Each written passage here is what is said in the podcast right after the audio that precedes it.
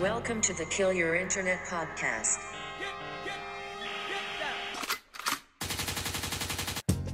All right, ladies and gentlemen, welcome back to episode number 63 of the Kill Your Internet podcast presented by High Brew Coffee. With you, as always, is your boy Colin. With us today, we have Mr. James Iovine. Jimmy, how we doing, buddy? Ew, lovely. How are you? And we also have. I'm absolutely positive he's here today. Ken Bianco. Kenny B, how we doing, buddy? Doing good. COVID positive. Just living life. Yeah, so we are Get doing. out here staying positive. Yeah, so we are. Uh, you didn't listen to Jimmy's warning. He told us to stay positive but stay negative, and you. Yeah, yeah, yeah, yeah. You know, stay positive but keep negative. You know. So let me keep up with everybody here. Uh, Ken alerted us on Thanksgiving that he had tested positive for the coronavirus. All jokes aside, I'm very happy he's happy and healthy, asymptomatic. Ken, how's the experience been, buddy? you know, it's actually, I got the call on Thanksgiving morning. I got a rapid test. Woke up. They were just like, hey, your test came back positive. And I was like, okay. Well, yeah, cool. because if you get the phone call, you know Yeah, something bad. yeah. Because They it's would- like, they would email you. yeah, if, they're like, um, we're gonna post it on this random website that we invited you to, or we're gonna give you a call. It's like, all right, well, I'll just wait for the call, and if you don't call me, I'm gonna. Yeah, I'm got here. the I got the call. They were like, okay, well, happy Thanksgiving. I was like, I have COVID. so- Appreciate it. but Yeah. it's, it's been pretty good. I mean, um, I've just been at my girlfriend's apartment. Uh, we had our families both send over leftovers and a ton of Thanksgiving food. Did Oh, they I bring in like e- did they bring in like ET hazmat suits? Yeah, yeah, yeah. Just dropped it off on the porch, and then um, it's actually They didn't pretty even- great. they didn't even wrap it up. They just took, they, they put it on the curb. they, they put it on the curb. They knocked on the door and they ran away. It's just like loose Cars stuffing speeding and off. there's like loose stuffing and like green bean casserole on the curb. They threw it out the window like it was a fucking morning newspaper. yeah, just Oh. open your window or try to fling it in there. Oh Lord, Kenny, I'm glad you're okay there, buddy. Jeez, Yeah. That Hair's, lo- hair looks great. yeah, it looks Thank out, you. out- You know, outstanding, dude. Uh, me and Jimmy both had it up right now. I just got out of the shower, I, yeah, I have no hair. dude. Uh, obviously, it's been a busy week for us. Uh, I'm glad. Happy holidays to everybody. Everybody, hope you enjoyed your Thanksgiving. Hope you stayed socially distant and didn't do like 50 people in a house. Ken. Uh, yeah, exactly. yeah, got to me before I could even get the chance. but uh, I hope everybody's staying happy and healthy. Uh, it's a lot of stuff going on in the world today. Uh, like I said last episode, we are doing a new thing now where for musicians listening or just people in general, I want to give you kind of a synopsis or a scenario to let you know whether or not you're in the right place. If this is the the podcast for you, obviously we welcome everybody, but certain musicians might listen to this and be like, "This is too lowbrow for me. I don't know if I can handle this. I am a baller already." So Definitely lowbrow. uh, today today's situation. If you have ever been on tour and slept eight people in a single hotel room to save money while on tour, you are in the right place. Guys, is there any one hotel situation that you remember very vividly that was like, oh my God, this is the worst thing we've ever done? Um, I The, can, um, Ken, I think me the- and you, good. I was gonna say the um, Kentucky show with that air mattress. in Okay, well, we slept in a garage oh, that that was so fucking bad. dude. We we didn't slept in a die. garage. That was the plus. There was like mannequins in there, and it was like a nightmare situation. We slept in a garage. Uh, yeah.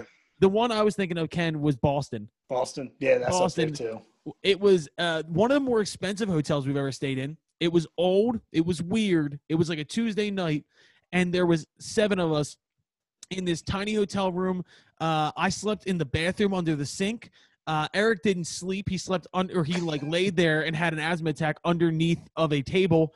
Uh, and I think there was like four people in the bed. So, ladies and gentlemen, if you're not down with the working class rock star style, this is not the podcast for you. But uh, we, we we've been in this and we've been in the shit. We've been in the trenches. So I kind of miss it. Like I kind of miss those situations where we just like cram into a hotel room and there's like seven of us in a car. Like I, Oh yeah. We have to start. We have to like we like six hours before the show. We start showers, and it's like I I I, I always want to go first. Eric always wants to go last because he doesn't feel Weird. like showering. But you know what I mean? Because he doesn't feel like getting up to do we the have to treat we have to treat Eric like like Joe Dirt when the when the poop rocket explodes on him and like take and like They got like, the poop on me. I gotta like brush him outside. Uh, No, but I, I'm I'm the same as Eric. I'm the same as Eric. Eric doesn't want to get up and get in the shower and get ready and do the thing That's why I always want to go first, so that I get it done and I'm fucking on my phone playing. The, my the fucking worst phone, part, freaking honestly, is the fact that we run out of towels pretty early. So you know you're using somebody Quick. towel, and it's Very quick. damp Yeah, yeah, yeah. You got a taint right on your face. You're like, Yeah, you and then if we're like at the hotel for more than one days, you're going in to take a shower the next day, and you're like, I don't know which one's my towel. I'm just Yeah, gonna grab yeah. whatever Yeah, it is to dry. There's just a a million flow. different products on the sink. Like, Yep. of course, I want to go early because I want the time to do my hair and beautify myself. I need to take time. I need to blow. you, you do the you do the blow dry. I don't do. I the do. blow I dry. do blow dry. Uh, yeah. So, ladies and I don't have hair. Yeah, but you, Jimmy's still in there just with the bald head. yeah, just Jimmy warming up my scalp. Yeah, but Jimmy has a great beard. It's unfair. Like that's my beard is trash. Ken, you're lucky you have both somehow. I want to see what Ken's beard would look sir. like if he just went like Grizzly Adams, just went for it like all the way. It'd be. Ooh, We yeah, can try it. We can definitely try it. I think I could do it. You got two weeks of doing nothing, dude. I was gonna say, Sure. how long until you're like allowed to be out of the house? Saturday, I'll be fine. Once Saturday hits and I have no symptoms and I haven't started with symptoms, I'll be fine. So Well, I mean, unless I Saturday, Saturday hits. He's like, I can't taste this coffee. It's like, fuck. I can't Wait, did you taste lose your taste? Did you lose your taste or your smell? Nothing. I Damn. felt totally fine. Wow. Well, uh, that's a good thing. What we should not be like, uh, like m- maligning you here for like being healthy. I'm proud of you, Ken. Congratulations. Thank you. Thank you very Uh, much. other than that, obviously, we're still writing heavy. We're still creating a ton of content. We have the Fillmore movie coming out ne- this week. Later this week, we're gonna put the whole show out. Oh, yeah, that's really fun. incredible. I really, really miss playing shows. Uh, we shot something cool the other day that we can't talk about, and we will eventually. I shouldn't even be mentioning it here, so I'm just gonna leave that there. Exactly. Shut up. Uh, also, I just want to point this out. Like, in, in- I can't, I can't do, I can't go. Shh. Uh, I want to, I want you to watch in the camera when I try and when I try and make an sh noise. I go shh. You can't see it. My tongue sticks out of my mouth a little bit. I had a speech problem when I was a kid. I had to go to speech. Did you have to go to speech therapy? Anybody? Or am I the I only one who had to do that? Nope. Yeah, I had a couple right. years of it. Congratulations. Jesus. Yeah. Me, me, and Brianna Judge both did in St. Charles. We both had to go to speech. Really? Yeah. And Damn, look maybe at I could look at me now. Look, at me now. yeah, look at you go, dude. Speaking the English languages. Killing it, bro. uh, yeah, so we have a lot going on. We have an interview. Uh, This is another episode of Meet the Team. We have our engineer, producer, buddy, uh, the man of few words, but the man with a lot to say, Mr. Eric Bogacz. Uh, great dude. Uh, he's gonna come on. We're gonna talk about the creative process, like what he's into, because he's. I always learn something from Eric. I learned about Afrobeat from Eric. I learned Mhm. that he has more soul records than anybody I've ever met Loves Uh, it. you have to like really like I don't know how to put this. You have to like coax words out of Eric. It's not an easy thing to do. And uh, the good thing is when Eric doesn't like something, he doesn't get animated about it. He just goes, Nah. "Nah, that doesn't. No, do it again." Uh, or there's always times when we're in the studio with Eric and he's like fiddling with knobs, or he's sitting there, and I'm like, "Dude, he's hating this. He's hating Yeah. this entire experience." And like, no, but he's loving it, and you don't even know. I know. like, but but unless he but unless he goes like, what do you think, Eric? And he goes, eh. yeah, exactly. That's it. That's Yeah. all it. So we got a we got a long conversation coming up with Eric Bogacz today. Uh, let's go into the wildest shit that we've seen on the internet. Uh, boys, did you see the Grammys uh, announce their nominees this year earlier this week? No, I didn't. I did see that. Yeah. So there was a lot of you know positives. There was a lot of there's a few things I want to bring up. I'm glad people got nominated for, but the big news was the Weeknd, who put the biggest album out of the year. He's got 65 million monthly listeners on Spotify. Got zero nominations, and most Really? people, yeah, most people, including Vegas, had him as the odds-on favorite for record and album of the year, and he got zero nominations. Damn that. Damn. I wish So, I but but there's a back there's a backstory here. there's a backstory here. Apparently, the Grammys gave him an ultimatum. You either perform at the Grammys or you perform at the Super Bowl because he is the Super Bowl halftime performer this year.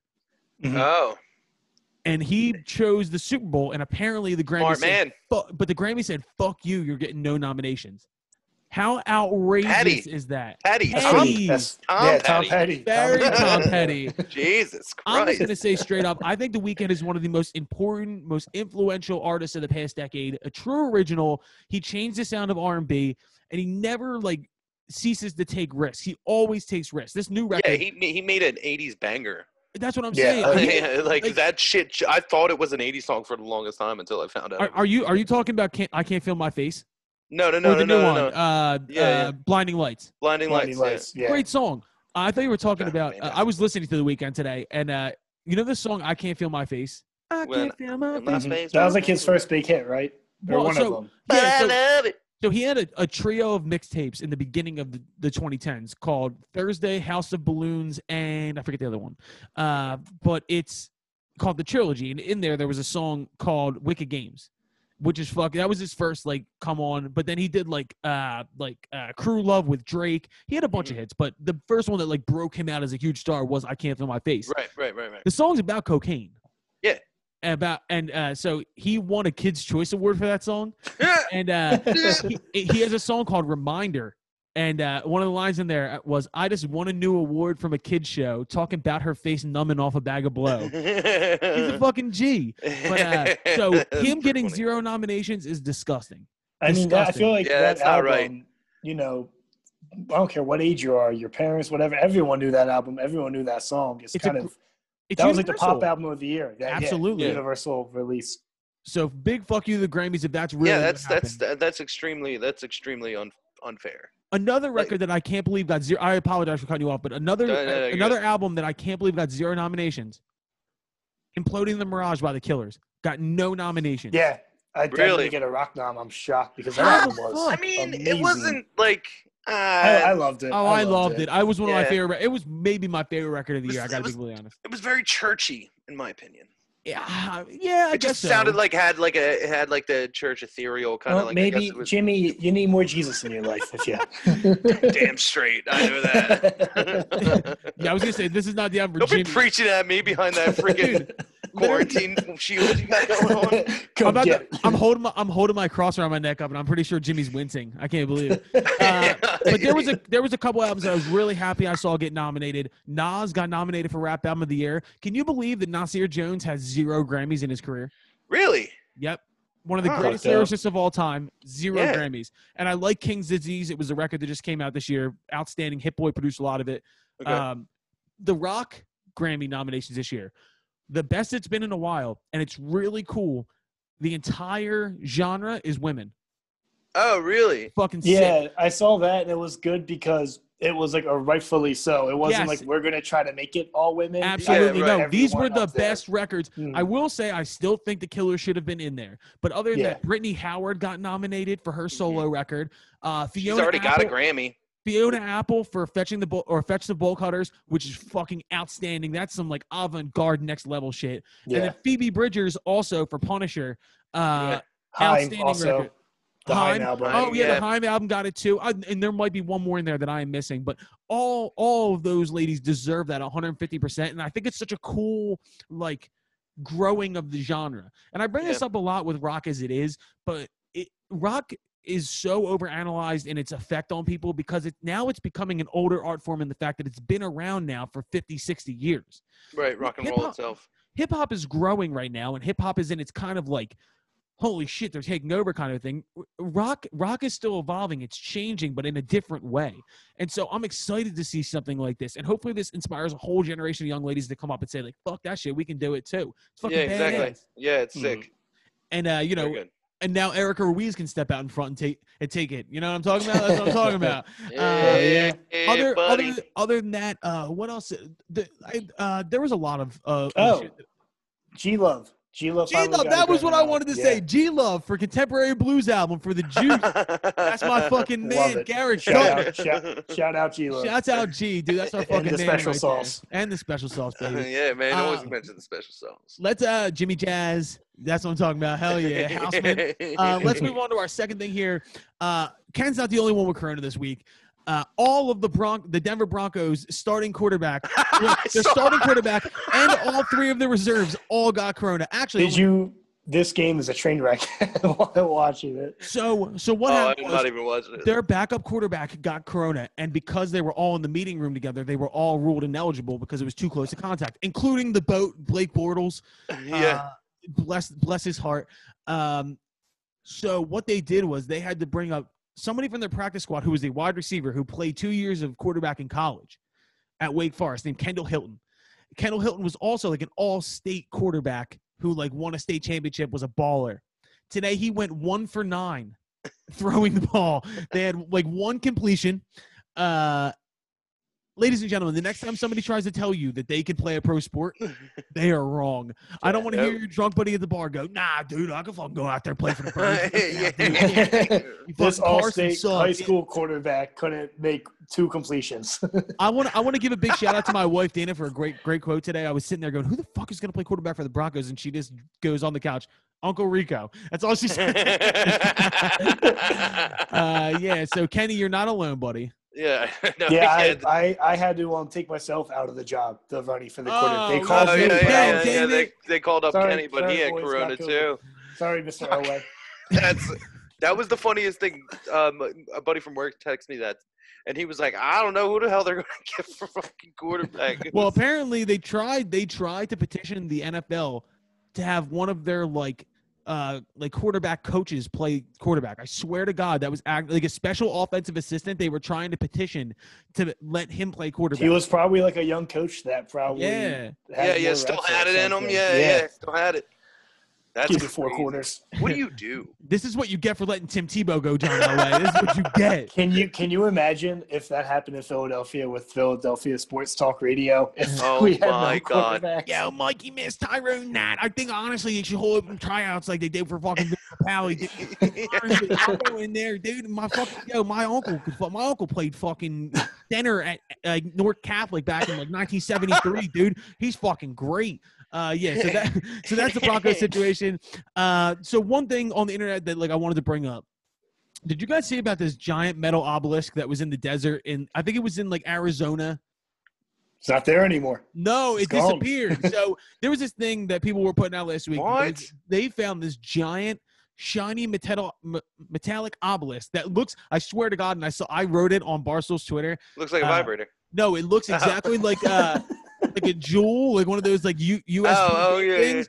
And uh so there, everybody was like, "Oh my god, fucking aliens are coming!" And then like other people were like, "This is obviously some kind of hipster art installation because it has like legitimate like fucking rivets in it. Like you can tell it was made by some dude like who Yeah, fucking did it." made by hand. Yeah. And now it's gone. And It's everybody's like, gone? "Oh, well, now the aliens are here, obviously. Look, if it is the aliens, then my whole plan is coming together. Because Ken, we talked about this last week. I want to use aliens for promo for the next Foxtrot record. I want to be the first person to. Now's now's the time to strike. Yeah, right. While the iron's hot. Literally the iron in the desert. Dude, Yeah. uh, that is still my all-time favorite thing that Eric and me have ever done on this podcast. When I told him that I didn't gi- give a shit about aliens, and we like went into like our plan to like use the aliens for promo. Eric is like, "Yo, we heard that Foxtrot on Intergalactic 645." Dog." All right, so Yeah, yeah, that's the wildest shit that we've seen on the internet. That Uh, is let's- wild. Let's go into what the fuck we've been listening to. I'll go first, then Jimmy, then Ken. Ken, you go last because you got Roni. Uh, my enough. first one, I picked a song from that Nas album. Uh, I picked the song "Replace Me." It's featuring Don Toliver, who I absolutely fucking love, and Big Sean. Uh, produced by Hit Boy. Nas still sounds as good as fucking ever. Like this is 1994, and he just dropped Illmatic. Uh, and oh Don- man, I love Illmatic so me much. too, man. That's an all timer. But uh, Yeah. Don Toliver just he continues to fuck the game up, and uh, Big Sean's having a year, dude. Detroit two was great. Um, so shout out to those guys. My first pick was "Replace Me" by Nas, Don Toliver, and Big Sean. Jimmy, what's your Yes. first pick?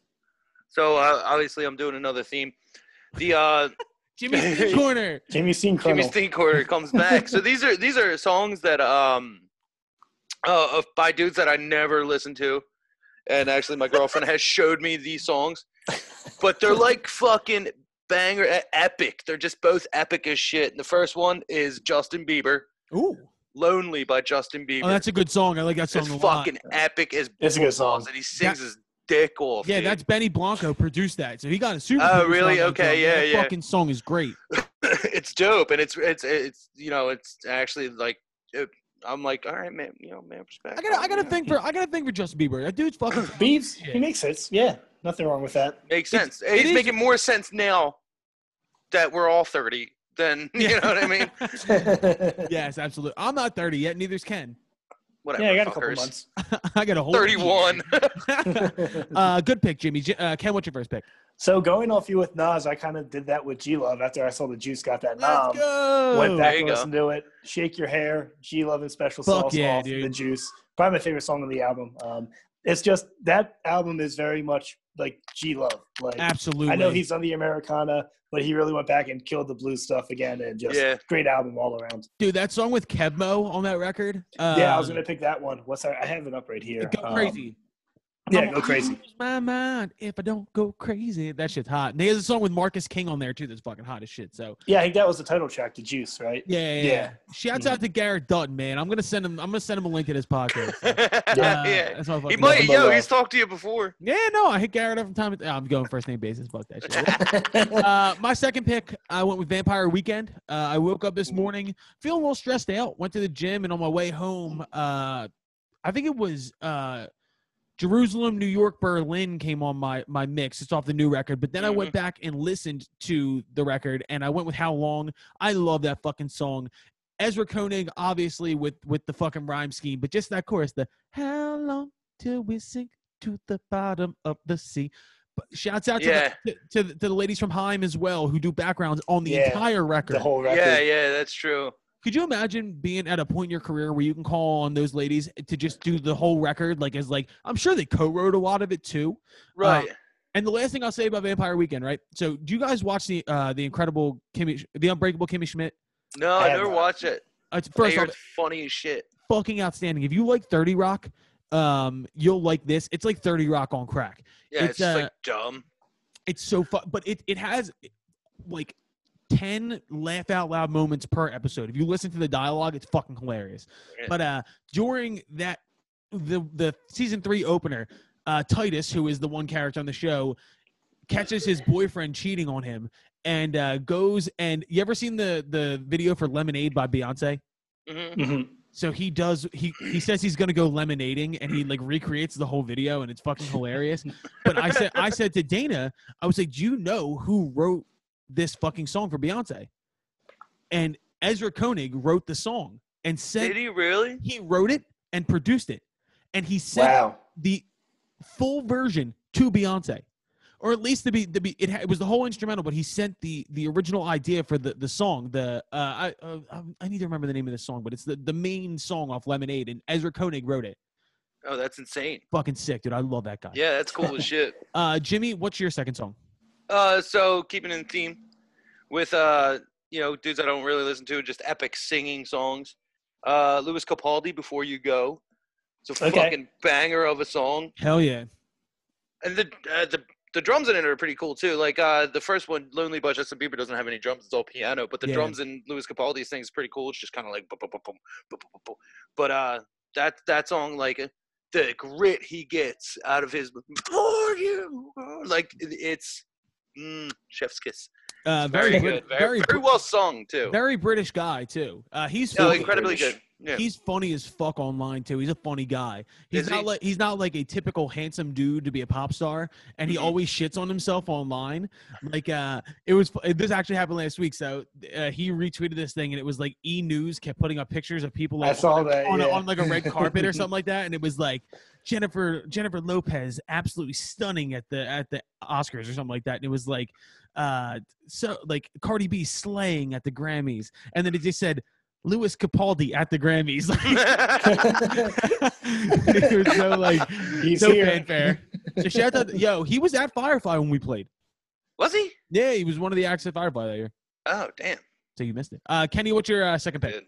My second pick, I'm going to go with an artist you talked about before. Um, Kenny Hoopla came out with a new song, Estella, with Travis Estella! Barker. Great song. I just love talk about someone that got snubbed. I think in the alternative world for a Grammy. Um, great song. I mean, Travis Barker's cosign will always make it a hit, but Always. solid, solid song. I can't wait to see him come out with a full, um, legit release. Yeah, absolutely. Uh, we've been talking about Kenny Hoopla on here for a while. Uh, how will I how will I sleep in peace? Or how what is it? How can I rest in peace if I'm buried by a highway? Is that the name? Yeah, of it's a very like 1975 Oh um, title, but Oh, yeah, that is. that title is long. yeah, as shit. absolute fucking stud. Absolute fucking stud, dude. yeah, Uh, so I have that to is listen to him. I haven't listened to him. yeah. no, Definitely you do. check It's him out. really Kenny. Hoopla? Kenny Hoopla. Kenny Hoopla, Hoopla. Uh, so that is what the fuck we've been listening to. We're gonna go into our interview with Eric Bogacz. Uh, before we do, to shout out first uh, to our sponsor at Body Armor. Uh, thank you for sending us some stuff, Body Armor. We fucking have always been a Body Armor uh, podcast, Body Armor Band. Uh, always my after show drink. Always the first thing I grab on the on the road. I, we brought it up the other day, but if you stop at a gas station and you get a Slim Jim, a Slurpee, and a Body Armor, you are Colin Budney. So that is my after show uh, road deal. Uh, Maybe a little taquito. Um, oh yeah, oh yeah. Uh, at dude, the- if- especially at the wrong 7-Eleven. the one you what know I you mean? shouldn't. Yeah, you yeah. If you're looking at it, you're like, "That's been there. That's been not rolling because the roller's broken." About 15, 20 yeah. hours. Yeah, It's like, hey, buddy, I want it. I don't care what you tell me. You're me. telling me that's the only buffalo chicken taquito you got? It's the only buffalo chi- chicken taquito in the state, my friend. Me you and know it's good if you if you got to sign a waiver. Me, me, and, so this is this is a very specific me and Ken thing. But when we play New York, there's a ga- there's a 7-Eleven right before you leave Manhattan to go back on the Turnpike, and we always stop at it. And first off, they must get shit stolen from there all the time because the entire periphery of the 7-Eleven has pictures of people that have stolen from there. Uh, but uh, I always get the taquitos there. Me and Ken just sit in the car silently and just munch the taquitos, and we're like, man, never. Dude, remember remember the one time we did, and my wife threw up. Yeah, she like pulled the door open like while the car was like going down the highway. And they're like, We "Dana." were like, Dana, no, no, no. Uh, okay, and then also I want to give a shout out to uh, High Brew Coffee, ten percent off all online purchases with promo code Foxtrot. Uh, High grab it Brew. at Wawa. You're always going to Wawa. Everybody, fucking do the smart thing. Grab High Brew Coffee. You know you want to. You know. you- Wear a mask. Wear and a then grab mask. The coffee. Obviously, and then drink it through the mask. It's a strainer, and it just gets the caffeine directly in your blood system. filters it. Yeah. We're gonna go into our interview with Eric Bogacz here, and we're gonna come back and do our coronavirus survival guide for the day.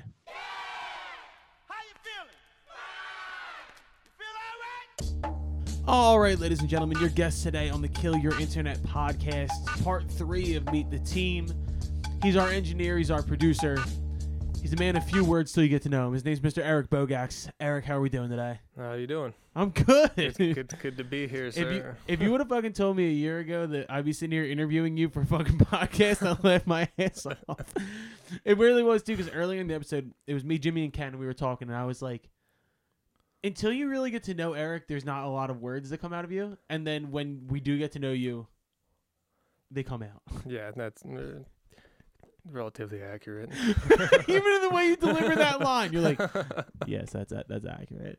Uh, but we're recording out of Eric's studio, uh, North Philly. Technically, this is North Philly, right? yeah, Temple area. Temple area. Me and um, me and my friend built this place back in 2011, I think. Really?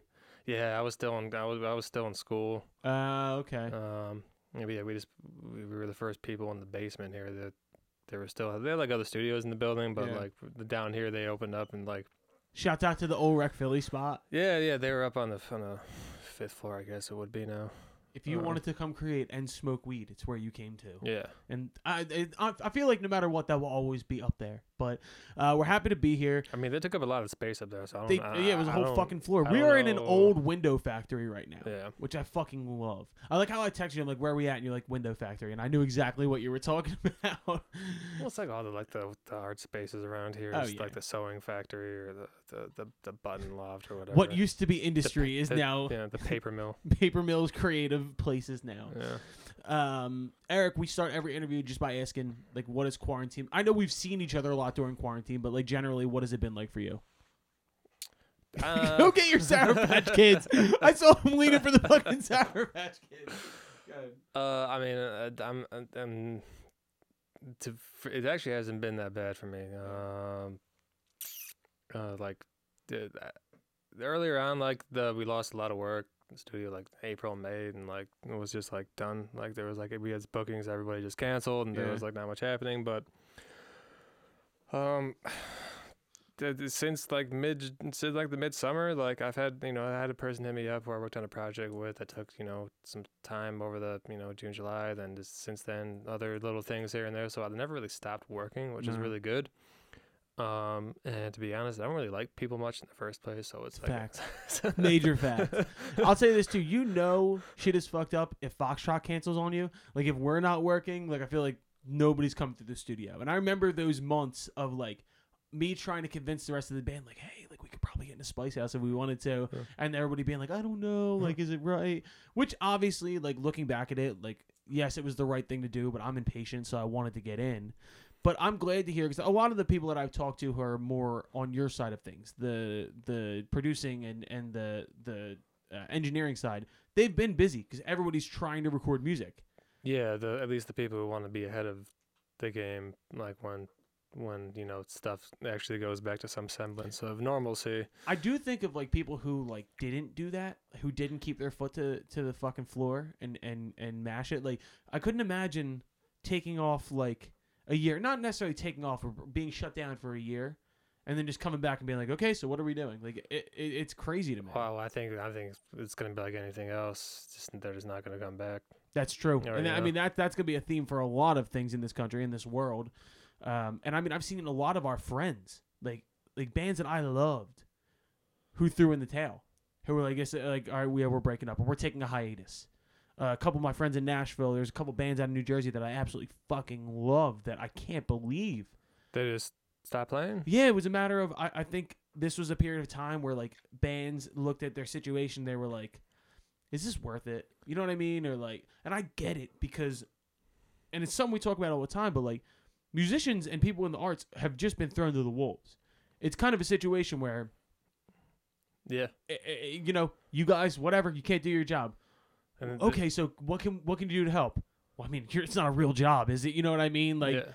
w- and and that is a theme throughout a lot of the conversations that we have. Like, what the fuck can we do in this scenario? And the other thing too is like they they slap together the pandemic, the unemployment for people who normally wouldn't get unemployment. Mhm. And I was just reading an article today about that, where it's like, and I think this is mostly true. Anybody who actually signed up for that, really, they got approved, but then they only approved them for like the minimum just to get the thing Oh, going. yeah. And they're realizing now that there's like a ton of people who actually would have qualified for much more. That that like they actually I don't know what's gonna happen. Not to with that. mention gig workers. Thirteen million people will be thrown off unemployment the day after Christmas if government doesn't get their shit together and pass a stimulus. Uh, they just they just got back together from their Congratulations from their ninth fucking vacation. So, like, the first thing we like to do with our guests, I like to tell them something we appreciate about them. And for us, like, you're a good ear. Like, you're a good ear to bring something to. Because I, for me, like, I, I like sometimes when my producers get like overly emotional or like you're more of a pragmatic person where you're like, I like that, but we could do this. We can edit things out. You stay kind of in the middle on things, but you always make shit sound better. And so to me, like, I thank you for that because it's something that I've always appreciated about you. I think it just comes. I mean, when it comes to that, is uh, one of the things I like to do is I like to work on people's stuff, Mm-hmm. and I like to maintain what their vision is for it. And I don't like to like impart too much of my own affect on Right. things, unless unless it's like something that they they want. So after like naturally after doing that for a while, then it comes down to the fact when I hear stuff, I'm like, we could probably make it like this. It's it's it's just a way of keeping things in line with what the original idea was, Right. without like. Well, I mean, do you think that somewhat comes from your engineer background of working in that and not always being on the production side and kind of knowing how to walk the line between being in front of something or being a part of it? Yeah, I mean, I guess so. You're always wearing like kind of the two hats at the time because like like usually I tell people like even if if I'm just recording, I'm like I'll have ideas. I'm like Right. feel free to, you know, not listen to them at all. But Yeah. it's like Well, when you weren't producing for us, when you were just engineering, whether it was Dave or it was Alex, Yeah. and when you would say something, the whole band would go, That's got to be important because you weren't saying everything. Like sometimes you're in the room with people and they just keep fucking talking, and one out of every 10 ideas is good. When you say something, when you bring forth an idea, I generally take it seriously. And I, I think this has been an interesting relationship for us as a band to work with you because we it's been in different stages yeah, and I just like I love what we've done together, and I love the fact that I can come to you and say I want this, and we figure out how to do it. Uh, like in your experience, what was the first thing you ever remember producing? oh, uh, like just in general. Yeah, in general, like because I everybody has the first song that they wrote, or like what was the first thing you ever felt like you put a stamp on? You said like, okay, that's produced by Eric Bogacz. I mean, I don't know because I was I started doing started you know making, uh, you know beats and stuff back in high school. Was hip hop your first thing? Uh, as far as like making music, Yeah, not technically. I played in like a horror punk band before that. you played in a horror. What the hell is horror punk? So it was like this thing of the Misfits. Oh, okay, okay, that makes Um, sense. did yeah, you wear like, that? Did you wear the paint or like? we did actually. yeah. shit. There's some old there's some old uh, pictures of that, but all of our songs were written about old B horror movies. Oh, that's cool. our um uh, the guy who who his name was Miles. He still plays music today. He's actually really good, really good blues musician now. But at the time, he had his library of over like 500 VHS B horror movies What? of just like this like anything Like you could think of. grindhouse type horror movies like any, like, like this that? old B like classic cult ones of ones you never heard of before or whatever. Yeah. So we would watch them. He would just write all the songs about these movies. So we had like Plan Nine uh, from Plan Nine from Outer Space. We had Bloodsucking Freaks of the same thing. Um, what was the name of the band? uh, the Brain Termites, The Brain Termites? which is also a reference to another one of these movies. I don't remember which one though. this was not what I thought this Yeah. was gonna start with, and I'm fucking super happy I asked that Yeah. question. But like, did you produce that? I mean, dude, I was like 15. Don't give a shit. It still Yeah. counts. Yeah, no, not not necessarily because I was a second bass player in the band because it was really like my brother and, and, and Miles and then they had two other people. Oh, I- that's I was like my, my you know younger brother whatever, Yeah, yeah. Yeah. And I had my own like uh, punk band that I played in I guess, and then they needed someone to fill, to take over for bass, and I was like I play bass, you know, kind of. Wait, so what's your first instrument? Like, if you were to say, like, somebody was to put a gun to your head and say, Eric, you are a blank player. oh my god, oboe. Oboe? Yeah, I'm so glad I'm asking these questions because they're all fucking awesome answers I wasn't expecting. yeah. So, oboe, what don't you play is more of a question. Mm, I mean, I don't really play anything. Okay, so you're just you just fiddle with a bunch of shit. Like like I can yeah like I can hack around on stuff, but like you do a good job with the what is it? The Prophet 12. Uh, What is this technically just a synth? yeah. it's a You got the thing, Mellotron sounds out of this, though, right? Uh, well, no, not not technically. Those those the Mellotron, what you're referencing. So like we where I live, we borrowed a real Mellotron, Oh, you sampled it. and I sampled it and then tuned it, and then but it's but it's like a capture of that particular Mellotron. So it's not just like like a bland Mellotron sample Right. library. It's like that instrument that I sampled, and I just kind of tuned it so it wasn't so so fucking wonky like in the notes. And then I, I did that for two of the patches onto the flutes and the strings, and then I found another library of Chamberlin stuff. Chamberlin is like it was like the, the came after the Mellotron. It was a different company, and it was the same premise where they had these these banks of, of tapes of of like you know different like like recordings of like you know choir stuff or like uh, bowed instruments or whatever Yeah. or random stuff, and then you would play it the same way at Mellotron where you strike the key, it makes the tape play. So it's like a really, really, really old school idea of a sampler. But I have a whole bank of that stuff that I took, and I just you could just make instruments out of it in, in Ableton. So I say this, I say this to you all the time, and I said this to Joe Costa, who uh, is our engineer in Nashville, works for Ben Folds, works for a bunch of people down there, rocking tours, stuff like that. And uh, I said to him, "What you do, uh, like, is just a different part of your brain that I don't have. Like, it just doesn't work. Like the fact that you know all that, like." I like to outsource that kind of shit to you.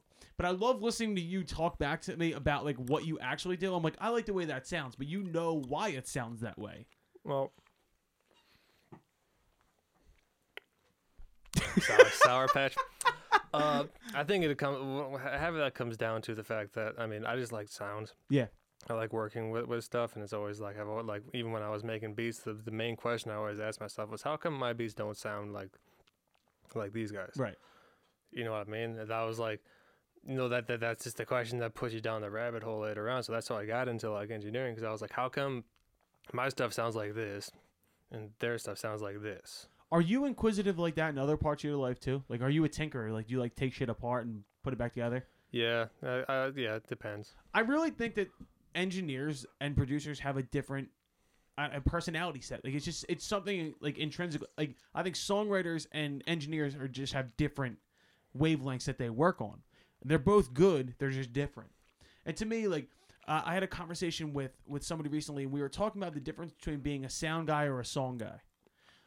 Do you consider yourself more of a, a the song itself has to be great, or do you think you can make it sound good and make a shitty song good? I mean, you can make. And the answer to the last question is no, you can't do that. Right. The song has to be good. Yeah. Now, what makes a song good is then debatable though. Like, That's I agree with that because to me, like I think when you you were playing me something back last time I was in the studio, and I love the song, but what you did with the Prophet Twelve made the song great to me. I really like the textures that you put in there. Yeah, so uh, like the way that I view like what makes a song good can be a variety of things. Yeah. Like there's traditional songwriting where there's like you know really interesting lyrics and like a cool melody and you know like you're paying attention to the voice a lot, and that can carry a lot of like otherwise might be subpar elements of the rest of the tune. As Yeah. as that's good, that can carry a lot. But then there's also tunes where it's like the the the, the lyrics might not be particularly strong, and and the the the melody might be interesting and simple, but if everything locks together in a vibe, Yeah, then it's still a good song. yeah, I agree with that. Uh, but if if you know like that like that that's like it has to it has to have all those elements working. Well, I agree too. And you, you, you say the vibe, and there's some shit that you really like that you've shown me, like Charley Crockett, to Oh, yeah. where like there's nothing complex about that. They're just really cool songs, but more than anything, it's a fucking vibe. You you know without ever looking at that guy, that there's a cowboy hat on. Yeah. You know that there's a vibe to that person Like that the- sets that the world. rhinestone jewelry and everything. Exactly. and so to me, like that's one thing I've learned from you would definitely be the vibe. But I, I think another thing that I've always enjoyed about working with you is your editing ability when I'm writing songs. And I don't know if everybody does this with you, like with other people that you work with, but I tend to send you the entire pre-production process of me writing and editing shit all the way through. Like when you're working with other bands like Stereo League or someone like that, is it more get in the studio and see what sticks, or are you a big pre-production person with everybody? I think pre-production is important on a lot of aspects of I agree. things. Like the with the stereo league stuff, it's it's interesting too because it's kind of a combination of things where they'll spend some time putting together, writing together demos. Sometimes I hear them, sometimes I don't. Right. And then we'll go in and like, well, like this is the rough structure of the song. I don't have much input on that per Right. se. And then we'll do like some foundational aspects to it. And then after that is really when we all the overdubs is kind of where it actually turns into something different. So like a lot of the writing and a lot of like the actual um kind of like elements of the song happen when we're recording the overdubs. The foundation element kind of stays stays the same, Yeah. and uh, but the so that's like the so like the idea is set in the pre-production, but like the actual shape of the song takes mm, whatever chorus going forward. it's weird because pre-production has been a, a big topic of conversation with the band too to where i think during quarantine specifically we went too far into pre-production because we had so much time and uh I think I want to start to focus more on more of gut feeling. I want to start going in and, and cutting live and, and, and cutting that style. I want something a little more raw. There's something really cool of doing that too, and also the idea of committing the sounds. Yeah, hundred which- Which, I really like doing. I've been trying to do more of that these days, where it's like, it's like this is what the idea of the song is. I don't want to leave another option. We're going to commit like this is what this is what the this is what it's going to be. You know Yeah. what I mean? Whether that's like going to be like you know track is something as technical as like this is going to be the vocal chain and the mic that we're using. That's it. Yep. And track and print it. You know what I mean? It's like oh, and if it, you know just commit to the idea, commit to the guitar sounds. No, like oh we're, we'll reamp this later. It's like yeah, and this is too another thing. Like we've had conversations about, and, and it's a situation. It's the single recording versus an album recording, to where if you want to do a full record, you want to commit to one sound, Yeah. as opposed to what we've been doing, which is jumping around from song to song. I just know personally, I'm ready to do a record and make it sound like one fucking thing, and I, I, I think. Looking at it, we're looking at a lot of influences, right? We're going through our influences and what we're doing. And I think that kind of leads me into asking you about your influences because I learn something new about you every time we talk about music. Things I didn't fucking know. Eric taught me about Afrobeat. All right, yeah, yeah, yeah. I, I knew what I know the fucking name and I know the general sound. Who was the first Afrobeat guy you showed me? Uh, probably Fela. Fela. Yeah. Fela Kuti? What the- Yeah. yeah. First off, holy fuck. Me and you have had many a night where we sit in the studio and we're doing pre-production, but then it just comes down to me and you throwing records back and forth at each Yeah. other. I didn't know about your your depth of knowledge of soul. Oh yeah, I got yeah. It's yeah. unfucking believable. What did you grow up on? Uh, it's a funny story actually. Uh, kind of so like when I was real like when I was real young, like before like fifth grade, pretty much. Like Yeah. my parents were very stringent on what I could listen to. Same. Nothing with a parental advisory. Really? Yeah. Oh, my dad did not care about No, no, that. I, I couldn't. I couldn't listen to that stuff. So it's like, but I, I, I always loved the Offspring. Okay. So I used to like listen to the Offspring. Of course, I didn't have any CDs, so I had to go to my friend's house and listen to it. you know what I Yeah. mean? So I listened like this was in like probably third or fourth grade. But when, when did California Kids come out for, for the Red Hot Chili Oh, Peppers? man, was that, probably like, late nine- 90s, nine- early mid 90s, 2000s. 96, 97? Yeah. What, what record was, was that off of? uh, Californication was um, was that a record itself? Yeah. Okay, yeah, and that's the video game. Uh, That's mo- the one with like it has like the the pool with like the reflected red oh thing. yeah, yeah, yeah, yeah, yeah. That that's first off, great fucking record. Yeah, So was that like one of the first records you found that you were like? Well, it, I know it's only I'm only thinking because it ties into this stuff. Like when I was listening to stuff, then like it was it was a it was kind of a scattering of what I could like listen to at my friend's place, or like when the early Right. stage of the internet came out, like AOL Music. I remember st- I remember- I remember distinctly watching that fucking DMX video. Um, Ooh, uh, where it's like, uh, I forget the name of the song, man. I'd be able to find it, but it's like, Was it Party Up? Wadada, Wadada, Oh, Wadada. You was know? it- uh, where my dog's at? No, no, it was it was like it was like a, the the video was like heavy dark green like like green tone and it's like it's like it's like it's like so someone it's like he's like talking it's like it's like it's like the pain the dove the. Oh, you know what okay, I'm talking yeah, I forgot the name of D- that song. I remember DMX so vividly when I was a kid because the first two records, uh, "Flesh of My Flesh, Blood of My Blood," and "Hell Is Hot" and "Dark," whatever the fuck it is, and he's just covered in blood on both of them, Yeah. and it's being like, "Yo, what the fuck is this?" DMX is a crazy person. What was the first record you remember buying with your own money? uh uh so the first one I so I got into like POD and stuff like that like Youth of a Nation? No no no like before before like this is before POD Oh, was before like they sold out. No, before like that record got big, and Okay. like, and like, cause my one of the reasons why like my parents were big on like the Parents of Rising thing. My parents are like Christians, and they're like Well, POD is a Christian band, Christian rock right? band, right? So like the I think the first record that I bought with my money was the Fundamental Elements of Southtown, the POD record. See, that's smart. Smart Um, guy. yeah. Um, I think that was that the first I bought. Another was maybe like a Dogwood record or something like Okay. that. As I showed you some Dogwood before too. They started out as like this Christian like punks like skate punk band. Oh, you did show me that. And then they, then they kind of developed into like a little bit less like like super like Christian lyrics and a little more like kind of like just skate punk shit. well not just a little bit I mean like s- still very introspective lyrics but more like less like oh this is a this is straight up Christian band versus like you know like they're a little more like um the the premises of the song were, were more uh not so on the head on, on the on More on- veiled. like not so like yeah not so like on the head I mean, you that know there's I a. mean? Do you know the band Switchfoot? yeah They're, they're a Christian band. yeah Switchfoot yeah I remember them Do you, so wait, you're from Chicago. yeah Were your parents into blues or anything like that? Like what? What yeah, did your oh, yeah. parents So, listen to? so, so, like, my dad used to always, I used to grow up watching BB King concerts with my dad because he always had them VHS. oh, cool. So he would pop them on. And my dad also had some old records, like, you know, the Beatles and, and Zeppelin and, and, like, Jim Croce and that sort oh shit. Yeah. Jim Croce, Philly legend. Yeah. Bad Bad Leroy Brown. Yeah. Which is a good record. I always liked that. Um, but then, like, aside from, like, what I listened to that, like I said, I'd find out what I was, like, I get online. Like so, like the same time as like Californication, that DMX thing was like Gorillaz was coming out too. So I got into that. So it was like this weird combination thing. I always loved the Offspring, whatever. Friend gave me an Offspring record, the original Prankster. I was in like fifth grade, I think, for my birthday. It's a great like fifth I- grade I, band. I, right. I hit it for like a week, and then my parents found out I had to return it. I did that with Kanye West. College dropout. First record I ever bought with my own money. Uh, my dad, my dad used to quiz me when I would find new music, because my dad's a musician. And my dad was very like, "Don't bring rap in my house," and he would say, "It's poetry. It's not music. I don't get it. Don't bring it in my house." And it was a thing where like if I brought something into the house, like I remember bringing the Jet album, Get Born, into the house, and my dad was like, "So what is like what's Jet?" And I was like, it's they're Australian. It's kind of like ACDC. He's like, why do you like it?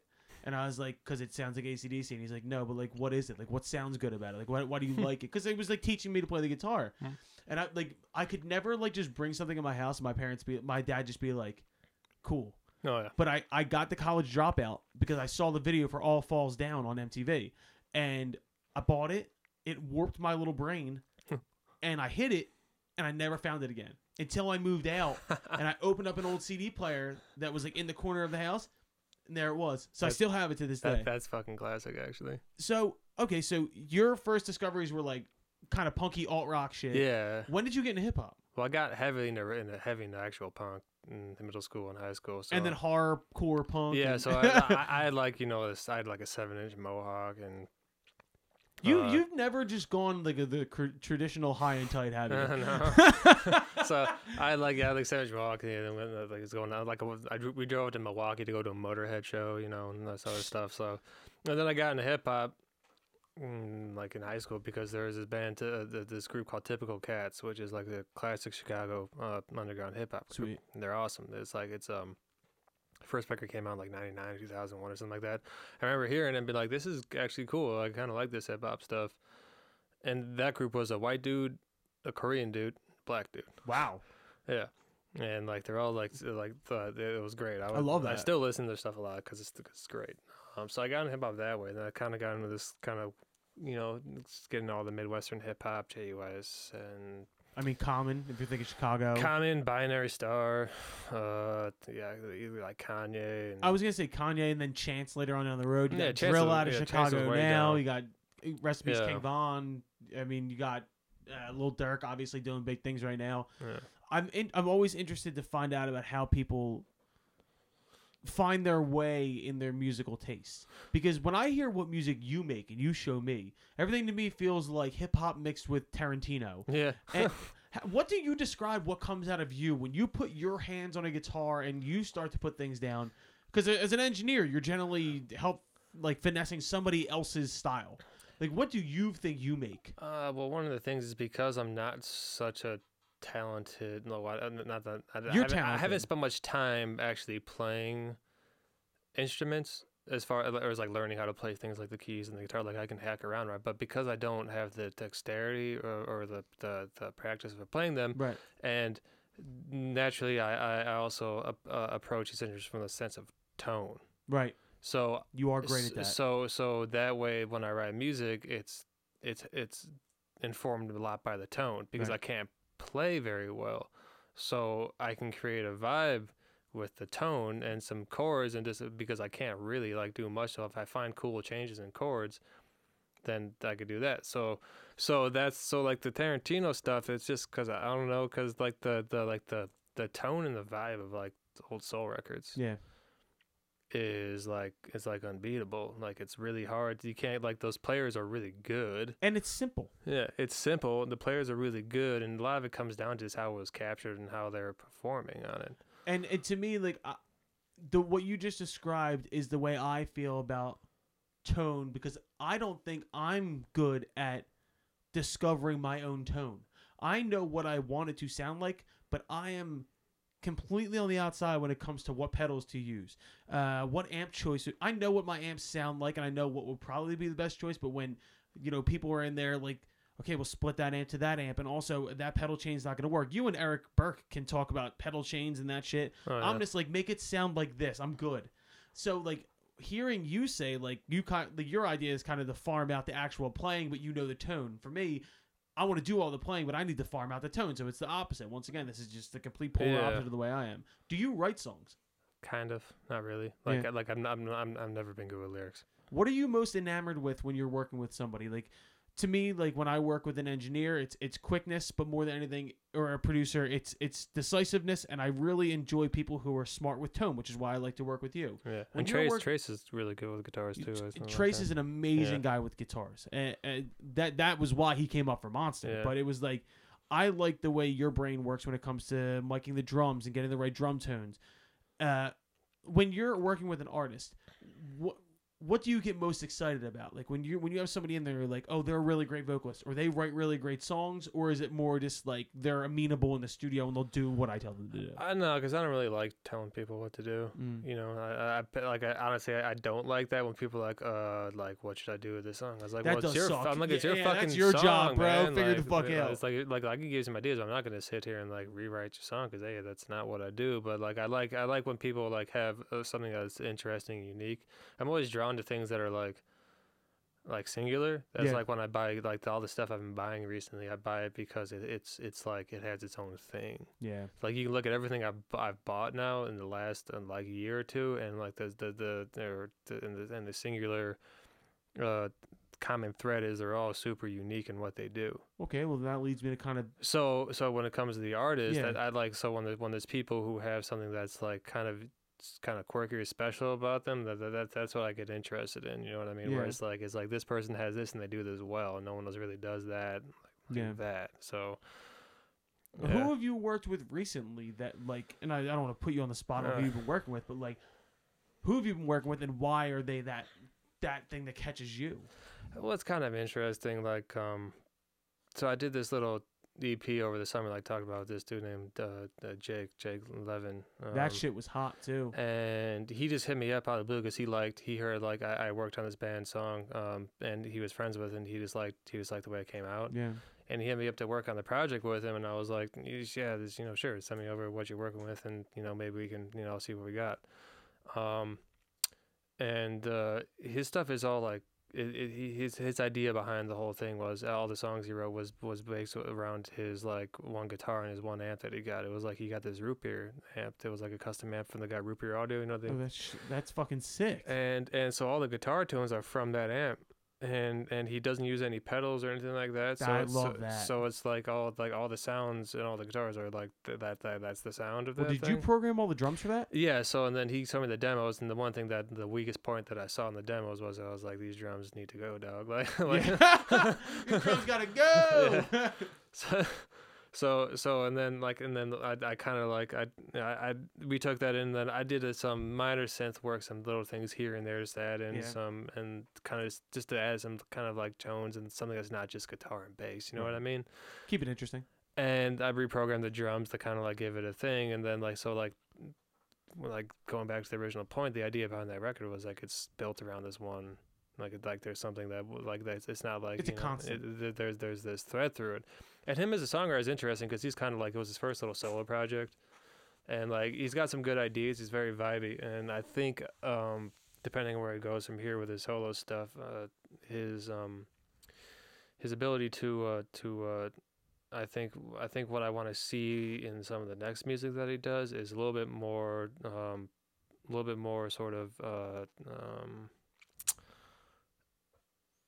um, like I want the vocal melodies to be more of a counter Yeah, as opposed it was to very smooth. I, I want the I want the vocal melodies like more of a counter, more of its own thing uh, against the music as opposed to just kind of like uh, Floating. on top of it Yeah, like I was actually talking to the other night. There's like there's some people who who write songs vertically. They build vertically, and what I mean by that is they'll start with like, this is the riff idea, and then instead of kind of like building horizontally around that riff, where they kind of like take off ideas Yeah. and kind of like and like and like like becomes like more of a thing. They build vertically on it, where everything is then supporting that riff going up ah, you know and that could be really interesting sometimes and they Yeah. can sound really cool if like you know if if the vibe of everything that's done there is locks together as a Right. piece and it becomes more of like a singular aspect but it can be really boring if it's not done in that manner and, like and like and be like you know so I think I would be that way if it weren't for the people that were in my band. Like if it weren't for the Wills of the world and the Jimmies of the world constantly trying to pull counters out of me. Hmm. Like I think I, I am more of a vertical person as to where like I'm more poppy where I'm just like, okay, here's the song. I'll let you guys fucking dip and dip and dive on this shit and we'll figure it out. That's an interesting point. I, I I never thought about vertical versus horizontal. it kind of just popped in my head last night when I was having a conversation with a friend of mine Trademark Eric Bogacz. um but it, it, it kind of just made sense to me in that way but you, you can hear music that's built like that yeah. and like it's, it's it's really common to hear like like vertical style productions in some hip hop, and that's why that's why it makes other hip hop that doesn't do that so much more unique. What hip hop are you interested in right now? Uh, um, let's see. Um, depends really. Like uh, my my the main problem I have with modern hip hop these days is it's too incestuous. Understood. Too there's too there's too much there's too much influence coming from inside the genre, and that Yeah. makes it really boring. Well, I mean, th- I think every genre of music hits that at some point. Yeah. I think uh, if you're looking also at a similar timeline, uh, late '80s rock when it had gotten out of the '60s and the '70s, and it went to Yeah. the late '80s, and it was all incestuous. It was all fucking hair metal, yeah. and then something came and fucked it up, which, was, Nirvana. Nirvana, yeah. So right now you got to look 80s, 90s, 2000s, and now rap is the biggest thing going. But now it's starting to hit its oversaturation point where something needs to come along and rip it apart and say, "Holy fuck, what is this?" Yeah. every genre gets there. It's why we I think rock gets so overlooked today because now it is a an American standard music. It's not the innovator. It is the American standard as to where jazz was and jazz kind of faded away and it's been used by other genres and that you know everything has its time. But the thing is hip hop right now is in its in its fucking biggest moment. So now it needs to be broken back down. It needs to be in the way I I heard somebody once say, you know Lil B by any chance? The Oh, bass yeah, god. very low B. Yeah. So Lil B, they I heard somebody once say Lil B broke hip hop, and I always find that fucking hilarious. I could say that's hmm, yeah. It's, I, I guess yeah. It's kind of true in a way. Somebody needs to break hip hop. No, I don't. I don't dislike what's going on right now, but I think everybody can agree it's a little bit repetitive and it's a little bit no, there's there's some cool stuff. The problem is, is like there's too much of there's nothing that really sounds unique. Uh, Yeah. That's that's not true. There's plenty of stuff that sounds unique. But there's a lot of things that sound like it. There's not a lot of it. That's the problem. Like, well, I mean, Future to me was like Future is someone who changed a lot of the sonic palette of hip hop, yeah. but now there's a hundred futures. Yeah, or So- or even like, or even when you took a look at people like you know, kind of like the the mumble rap or the stuff that came out of Chicago too, like kind of that weird combination of Yeah, like of like that's mu- the drill of, shit. of like yeah, of like yeah, Chief Keef broke the fucking world Yeah. apart, and then everybody wanted to be Chief Keef, and then but there's always gonna like be Chief Keef and Lil Uzi are kind of like two sides of the same coin, but they, they 100%. kind of like it's they like actually I really don't mind Lil Uzi. I like stuff. Uzi. Um, because one of one of the reasons I like Uzi is because he's kind of like um, uh, uh, what is that? It's uh, he, reminds me of Lil Wayne in in the in the not in style. No, I get what you're saying though. approach Yes, where they just throw out like a shitload of content oh yeah, constantly, and like there's a lot of like bullshit yeah, but inside sometimes there's some really cool pieces and there's something that i think is really interesting in that style of creativity where it's not about like finding a thing and refining it it's about like putting it just out. mining stuff and then you find a piece and then it gets thrown in with everything else but there's always these little nuggets that can be built upon later Well, I think that's one of the reasons why rock is struggling right now is because I think labels are having a hard time monetizing unless it's a fucking giant band right now. yeah And they're holding on to a lot of their band shit. And there's not a lot of it flowing around. Which to me was another conversation about fucking independence and being able to throw shit out and do whatever you want. I dig that. I really do, and I'm I'm a firm believer in this. I really do believe that there's gonna come a moment in the next like two or three years where a rock band's gonna come out and rip the genre apart, and it's gonna. I always everything moves in cycles. yeah So you look at like late 2000s when it was boy bands and hip hop was first starting to come out. And then the explosion of New York rock came out to where it was like the Strokes and the fucking LCD Soundsystem. Kings of Leon came out and then that was huge. It's White Stripes, that fucking explosion. And then it goes away and then it comes back and then it goes away and it comes back. We're at that point in hip hop and rock now. Uh, i think it's one of the things that that's easy to take for granted is the idea of the cyclical nature of Yeah. music but i think one of the things that people tend to forget about is that the music industry is an industry and the idea of like 100%. recording music is pretty fucking new Yeah, when you look at the scope of human history absolutely. we're talking about industry that's that's existed for 50 years now you know 60 whatever if you want to be you know like yeah. like say 50s and 60s like the 50s was like when it was kind of like it was beginning as like a like a like a you know The Elvis days when it was becoming an enterprise. it became more of it like that was like the burgeoning days and that that when it became like an actual industry in the 60s and late was it late 50s and, and like 60s and then Yeah. you know of course like we had you know music before that but like the idea of like having like this recorded sort of like industry is it really in its infancy and to like to say like yeah things come in cycles well we don't have a whole lot of history to really true. look at and say that that's the case Yeah, we li- we like to boil things down to what we know. I guess is that's Yeah. that's. I will say this though, I enjoy the fact that right now, I think because of the internet, and because of the wealth of knowledge that there is about the industry at, at this point, that the industry is getting ripped apart by the people that are in it, saying like, why is this the model that we're working in? Why why why why do we need record labels? Why do we Yeah. need all this shit? And I, can anybody give me a good reason? And these days it's hard to say yeah I've I've done 'cause both. It's because they maintain a system that they built in the first place. 100%. So that's kind of like you know, I keep saying to uh to the band, I keep saying like if I keep talking like this, I'm gonna wind up getting clipped one of these days by a fucking record label. I'm gonna get put down, bro. If I keep talking or this shit. just signed and shelved. Yeah, exactly. I'm gonna yeah. Oh, here you go, and then just never be seen again. I was talking Yeah. more like I'm gonna wind up Jimmy Hoffa. I'm Yeah, gonna yeah, wind up yeah, on New yeah. Giant Stadium. Um. Okay, so this leads me to my question. We talked about influence. I want to know because we do a segment every every episode called "What the fuck have you been listening to?" And you have just a, a depth of musical knowledge which I did not know that was there until the last year, where we've started to really start to come into our own. Me and you talking about music. So right now, give me three things that you've been listening to. Well, it kind of spans spans a couple things. Like the other day, I was driving down. I was driving down to um. I drove down to Virginia to see my folks, and usually when it's a long drive, so usually when I do that, I, I I just grab a whole bunch of records to listen to. I just download a bunch of stuff on Right. Spotify, stuff that's new, stuff that looks interesting, whatever. Um, and uh, one of those records was this um, this artist called Leslie Stevens, Sweet. which I really liked actually. It's like this like it's country, but she does some really interesting stuff with it, and the, some of the production and some of the songs are really interesting. Um, and she does this thing where it's like every one of her songs, her bridge is really like a whole switch up, Oh, cool. but she ends the song with it.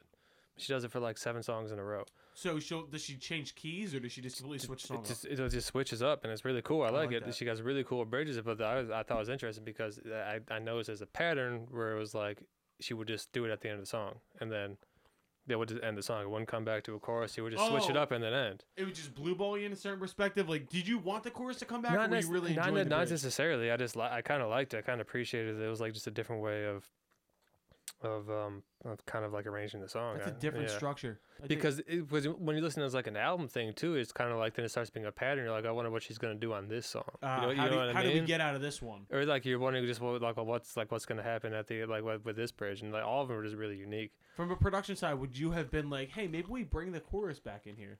It didn't really bother me. I like that. Yeah, There's some shit that I listen to where I'm like, "That's really cool," but I know that if I, if I was involved in it, my first thing production wise would be like, "I'm dying for that chorus to come back." So I think that's actually tends to be one of my weaknesses. It's a strength and a weakness in the fact where I really like doing different things sometimes to the Mhm. point where sometimes it's actually to the detriment where it's like it was like maybe we should probably like this is a cool idea but maybe we should dial it back a little bit and kind of pull back in some of the uh it's the hardest thing to do. yeah but because sometimes I'm just like you know so that was record the, the Leslie Stevens record um what the fuck is it called Let me find it. is it so? Is this new or something you found? It just came out uh in the last in the last year I just found Oh, it sweet. um the record is called um Sinner Sinner by Leslie Stevens. yeah Uh, This is me doing my NPR voice. Sinner Yeah. by Leslie Stevens. Um, and then like other things I've been listening to. Uh, I mean, as far as like new stuff, there's like uh, you know Phoebe Bridgers. I love Phoebe Bridgers. You know listen to the new record, And now, are you talking about Copycat Killer? Or are you talking about Punisher? the one that just came out. So Punisher came out. That was the big record. This is She put out a record called Copycat Killer. What is it? It is um, yeah, Punisher. Punisher. So Copycat Killer was just different stripped down versions of songs from Punisher. Oh, okay. I fucking love Phoebe Bridgers. Yeah, and I was listening to this record, and I was like, this just it it, it, it just it Sufjan Stevens. I was like, this is like It a- it is, oh, 100%. which is which is not a bad thing at all. You No. know, I, I thought it just uh, it just that's what jumped in my mind. And I think she ripped off Steve. I was like, this is like it's like Sufjan Stevens esque, and I like that about it. well, yeah, I, I- if it, everything's referential in one way or another. Yeah, I dig the first song she got big for was a song called Motion Sickness, which she wrote about Ryan Adams. And quarantine has been so long that I went through a huge Phoebe Bridgers phase, completely got sick of it, and then got back on it.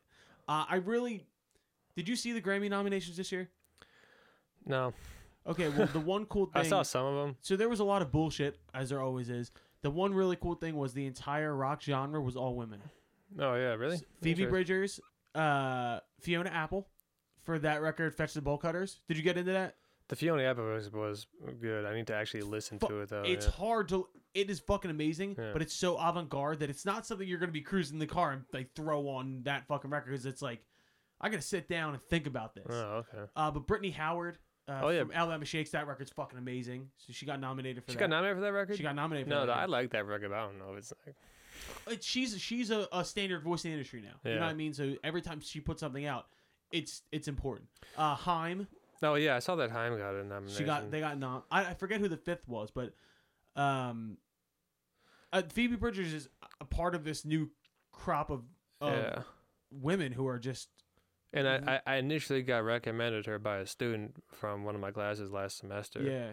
Because I, I was teaching the it was um the the class was um uh, survey of music production. Cool. And the idea was you go through decades. I was like, well, how am I supposed to spend a one like like a like a, it's a one once a once a week class that's like an hour and fifteen minutes long, and I have a, I have to go over a decade in that. And I was Oh like, how the God. fuck am I gonna do that? So essentially, I would I would focus on kind of different elements of it, but I would always ask people to recommend me music that they were listening to. you, I like So that. and like because I was always trying to tie like things together from like different decades and like the Phoebe Bridgers was one of the recommendations and I, at least I was like I said I like that it was I was listening to her earlier stuff before this record came If you out. dig that, um, kind of like a male counterpart, I think. You ever get into Ruston Kelly at all? no, I don't know that. Ruston Kelly, uh, I found him through World Cafe through NPR. Uh, he did an interview and super interesting guy. He was married to Kacey Musgraves, who Oh, yeah. won all those Grammys. But he uh, he's a very kind of like down male voice, but it's it's very interesting. And so if you dig Phoebe Bridgers, it's less. Phoebe Bridgers has moments where it's a little electronic and it's a little Yeah. it's a little folk. This is more folk, Yeah. but it, it- it's And fucking so That's good. cool. I like folk a lot. Uh, Ruston Kelly's good voice. I do want to tap it back for a minute on the Grammys. So I saw the controversy of the fact that the like people were saying how the Weeknd didn't Yeah. got snubbed for like album of the year. Now I'm not gonna deny say like that that song, the Blinding Lights, whatever was an amazing song, and Yeah, a yeah. really good run. I listened to the record all the way through, Yeah. like when I was driving down, and it's a cool record. But for the life of me, I don't understand how anyone can say that like the Weeknd songwriting is like deep or like or like good lyrics because it's it really isn't. I think it's a thing where all right, so the Weeknd for a long time Because I, I like the Weeknd a lot, yeah, yeah, yeah. But his his like people was like I remember I was reading people was like oh but the, like the lyricism on this record is so good. I'm listening. I'm like what are they talking about? Yeah, about? I've never looked at the Weeknd. It's more of a vibe. He's much more of a Yeah. vibe artist. But to me, I was on the inside in the early when he put out the trilogy, the three mixtapes that got Yeah. him famous. I felt like I was a part of something that nobody knew about. So like I'll always Like have this balloons soft and all spot. that stuff, yeah. I'll have I'll have a fucking soft no, spot. I like I like it, and I think did he get did he get nominated? Did his song get any Grammy? he got no noms. Oh, his gra- his that song definitely should have been. Blinding, uh, Blinding Lights was the biggest song of the year. Yeah, and He has I- 65 I- I, don't, monthly I don't, listeners I, I on don't Spotify. understand why that didn't get. gr- That should have been like nominated for some stuff. The record for album of the year, I, I can't say. It. But then I also listened to Changes, Bieber's record, Yeah, yeah, yeah. And I couldn't even make it through. I didn't like that one, didn't it? Bieber? Yeah, I don't. Well, it's not the the, the Grammys are in February. It's not All decided yet. but Well, Cha- real yeah, but Changes is nominated, and I listened to, it. and I couldn't even make it through all the way because like this isn't even that good. Well, so much of this is, is business related. I know, uh, yeah, and it, it definitely is. But at the same time, I was just like, I was, I was, I was, I was just trying to wrap my head because that was a big country. Like, I thought Bieber's got nominated, and the, the, everyone was singing the praises of the Weeknd's record, which I knew it was good. But after listening all the way through, I'm like, it's good, not album of the year material though. Well, so That's the, me. the inside thing here is that apparently the Grammys, because the Weeknd is doing the Super Bowl halftime show, all right, they gave him the option. They put an ultimatum on the table and said, "You either play the Grammys or you play the Super Bowl, not both, because we want the ratings." He said, "I'm taking the Super Bowl," and they said, "Fuck you, you're getting no noms." That's where the that's, that's, where, probably what happened. Yeah. That's where the controversy comes in because you can't say the Blinding Lights shouldn't have been nominated. no, no, that song. I mean, that is a good song. Like, it doesn't matter how you slice it. Like, I like, dig that record because I like Metro Boomin a lot, and he did a couple songs on that record. Yeah. Um, No, I think the record was good. I know what you're saying though. But there was like, but but I'm listening to it. Like I, I heard arguments. People are saying how it's like some of his best songwriting. I'm like, never looked at him I'm, I'm, I'm like, songwriting it really, it really, it's it's really, on on it's. What's the word I'm looking for? The the the the lyrics and the songwriting is super um. It's surface, yeah, it's- surface, super surface level, and it's like visceral though. Some of it too. I, I like because he talks a lot about because he's he come he's a fucked up guy. Came from some fucked Yeah. up shit. Like always talking about his drug problems and like he, he's terrible to women in different periods of his life. And I like the fact that he'll lay that out there. Yeah. But at the same time, I've never looked the Weeknd and been like, what a songwriter. But I just wanted to touch on that. I, I agree. interesting, but But I will say th- there's nothing this year, and I think this comes back to the fact that I don't think that albums are as important as they were before because right now the music industry is so in flux that they don't know what to do. They don't know. They want more content, and it's not necessarily has to be great content. Which I'm not a Taylor Swift fan at all. I I don't I don't, and I'm gonna get fucking crucified for this. I'm not a Taylor Swift fan. Um, but her album was at least a cohesive album, and she she always has great producers. Jack Antonoff and I think it's Aaron Dessner from The National did it, and it sounds fucking great. She just doesn't do it for me. I, I just don't like enjoy Well, yeah. what she. I don't think you look at me and be like, okay, that like what I make and be like, okay, you're definitely a Taylor Swift guy. Like it's not my thing, but Yeah, the Grammys don't mean shit to me anymore. they, they really. I mean, yeah, it's not that not that big of a deal. No. It's kind of a weird insider thing. Um, well, what's your third thing you've been listening to? All right. So yeah, I mean, it's been uh, it's, it's kind of funny. It's been it's been, it's been a couple of things really. So I mean, I'll just say like, like the record that's that I played the most in like say the last like month or so. Yeah, Um. Probably that John Craigie record. you showed me that. We well, I found it. It's literally like we found it at the same time. I think. Yeah, you know, yeah, like, like yeah, I was listening to stuff like this has got a cool groove to it, and the record is really cool. It, like I like that record. The production of it is okay. Yeah. It, it's them just playing in a room, but it has some cool aspects of the vibe too. Like I kind of like aspects of the rhythm section, but overall, like the overall like pro- production and mixing on it, solid C, C Yeah. plus. you know what I mean? It's got a but but the I just like the the vibe in the music. It's really cool. It has a really cool, interesting rhythm drive on it. I like I like the way his like the the voice. It has this kind of like you know throwback '70s folk thing. Yeah, But the fact that it's like the music is extremely driven by the bass and the drums, I'm. I love that. which is really cool uh, to have in that in, in that sort of genre of music. So and it's cool. It's just like earnest songwriting. You know what I, I mean? you know, I love that. So it's like I've been listening just because it's there's good driving music. And Did just- you give the new Springsteen album a run? No. I did. Unsurprisingly, and I fucking loved it. I if I can suggest, give it a run. It's called. Letter to You. It's fucking awesome. I spent an hour and a half talking to Bruce Warren about it on the podcast. I broke it down song for song. I took notes, like three pages of notes. But I'm a I'm a nerd for Bruce, so it's different. Bruce is an interesting thing for people out here on the East Coast. Yeah. Now, it's funny because when my, uh, my my brother and um, our good friend Trevor, who uh, we grew up with a pair of brothers that were the same age as us, Oh, that's cool. lived down the um, street, and our parents were friends from before we were born. So we grew up with them, and, and Trevor was one of the brothers. He was my, he was my brother's age. The kid is like literally the smartest person I've ever met in my life. He's like one of those people who's like just whatever he feels like doing, he's gonna be successful at it, and Right. like and like be and like much more than so he's just extremely smart. Yeah. But they went through this whole Springsteen phase back when he was in college. I remember go- going over to his place. I think I was still in high school at the time, hanging out with my brother, and my brother was back from like you know, um, on from leave or whatever from the Air Force, and, and they got this. They went through this whole Springsteen phase. They were just way into Springsteen. And I was like, okay, like it's kind of cool. I, like because Springsteen for like. It's different for For for, you guys out here, like in Jersey and Philly and like that. It's like it's, it's like a thing. It's an identity thing. And for like you know, I grew up. It's like Springsteen was a Springsteen, and then like like uh, then I saw. Who's the Chicago Springsteen? For you guys. I don't think there really is someone. You don't have that identifying factor of like that, like a mythology around someone like that. I mean, you got Buddy Guy, but that's not the same. You know It is. mean? Di- it's different. and yeah, I do love Buddy. Guy. yeah, it's not. You don't have. I, don't, I can't think of anything that really kind of fits into that sort of like that mythos of like this, like you know. Yeah, it's odd. I can't think that, about that. Who are the great bands that come out of Chicago? Like bands, like, Bands, bands. bands, bands. Do you count Eddie Vedder? Because he's a Chicago guy.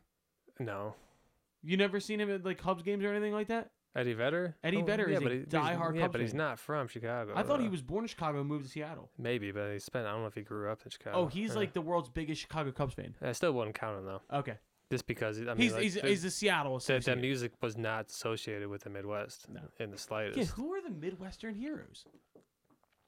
It's funny. It's the type of thing where it's like it's like the guys that you wouldn't think. Like once you start like looking, I'd be like, oh, you know what I mean? But but it's like but it's like I can't think of it off the top of my head. Like Well, yeah, 'cause when it comes to Chica- Chicago, it's it's blues, right.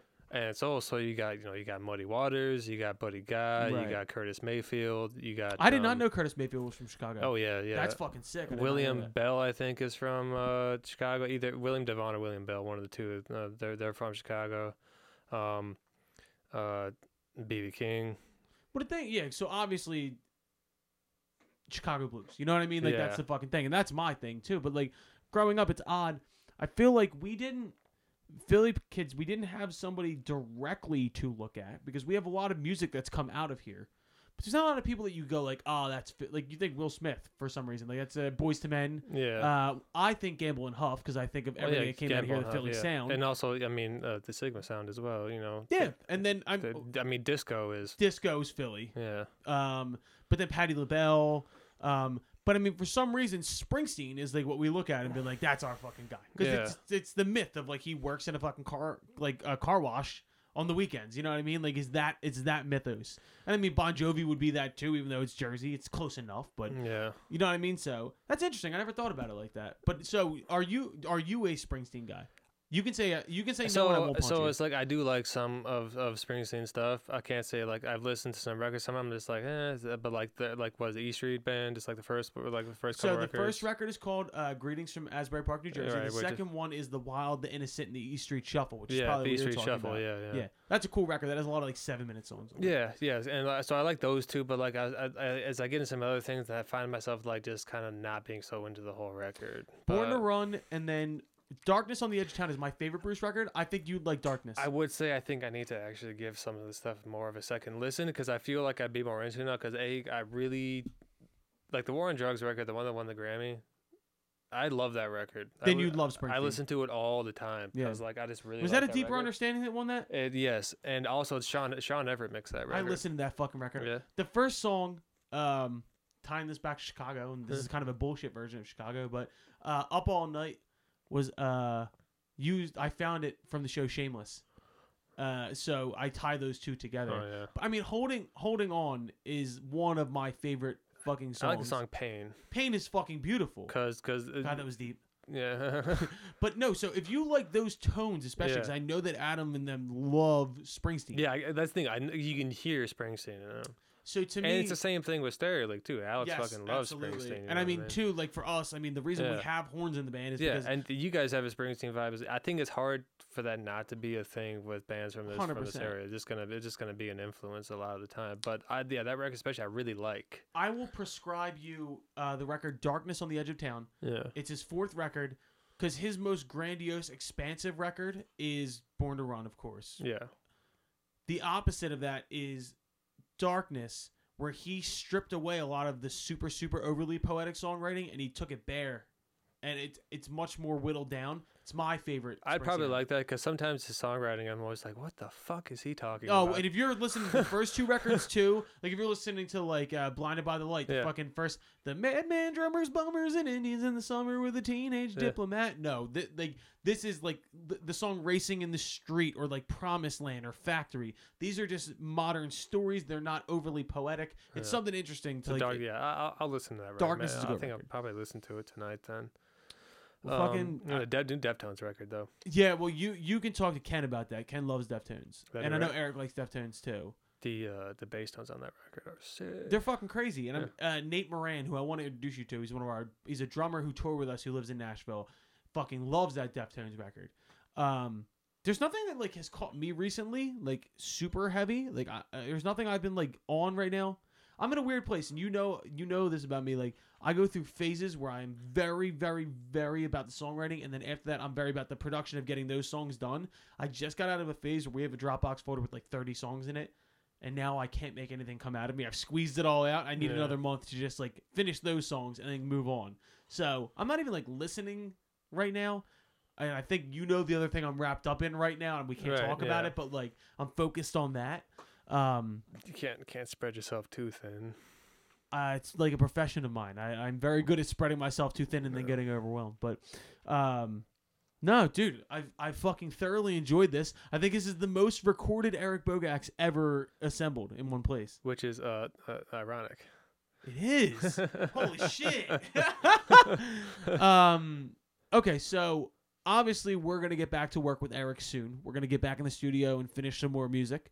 Uh, what else right now? Like is next for you? Do you have anything lined up? Do you have any anything you can talk about as far as records go? Um, uh, I'm kind of just you know taking things as they come. Um, I'm I'm working. On, I'm gonna be working on another uh, record with my uh with a friend of mine, uh, uh, Mike Stewart does hip hop stuff. He wants to do another record. Um, I've known like for a while, so that's gonna be cool because it's gonna be an interesting combination of things on this thing. It's gonna be like real dark and gritty, but we're pulling in some couple musicians, a drummer and uh, um and a bass player slash synth player to just fill in some aspects of it. So it- it'll be really cool. I think that he wants he wants to like he really wants to like ram this out in December. So we'll, we'll see what we can do there, and then you know just down the line, just continue working on you know whatever comes my Fox way. trying to get down. Yeah, You know, all the important stuff, like yeah. Stereo League, obviously. Yeah, we're in the midst of, of, of that whole thing, and you know, um, see what else comes through the line because it's it's funny because like these days, like like I kind of just kind of to see what comes. I mean, So it's hard to, it's hard to seek stuff out, and I was never really good at it in the first place. So Dude, me, we, well, I don't even, it was like a seamless transition where it was like, okay, Eric is now producing. Like, it's just the way it was. Like, I, that's interesting because I'm always a seeker. I always want to Yeah. like seek out the next thing, and then there's other people who just like are like, okay, we'll see what happens. yeah, because I've never been good at like trying to find stuff, you know, because the thing is like if you just, like like you know. Especially in like this thing where it's like if you just you can't just be like oh yeah I want to work on your stuff you know there's like there's all sorts of things See, that I would do that if I was. I know. I'd I mean, you can do that, but the problem is, is most likely it's not going to work out because there's all sorts of facets you got to think about. Like, what you're if also not like a self promoter though. no, you don't I'm like social media. You don't. I fucking hate social media, Yeah. but I do it because I have to. Yeah. So I don't, you know, so anything I get is like word of mouth. Like for instance, that EP I did over summer. Yeah. it's because he, he heard something I liked, he liked, and he's called me. I was like, all right, you So know, I I, I will, like that I will always sing your praises because Yeah. you are fucking great at what you do. You've been great to us, and you're going to continue to be great to us. Uh, for anybody looking, go listen to any Foxtrot stuff over the last two years. Go listen to Stereo League. Uh, any of your other uh, artists you want to shout out? Yeah, what else is happening? The Jake Levine stuff is coming out soon. It's really funny. Oh, Mickey Cake actually. I, that's a record that I really like. Yeah. Um, um, and that got released uh, um, about a month or two ago. Sweet. And that record I really like. The guys I really like. Um, and I had a fun time working on that one. I Did you ca- show me that one? I showed you some. of it. I'll show you some more of it after this. Which band is that?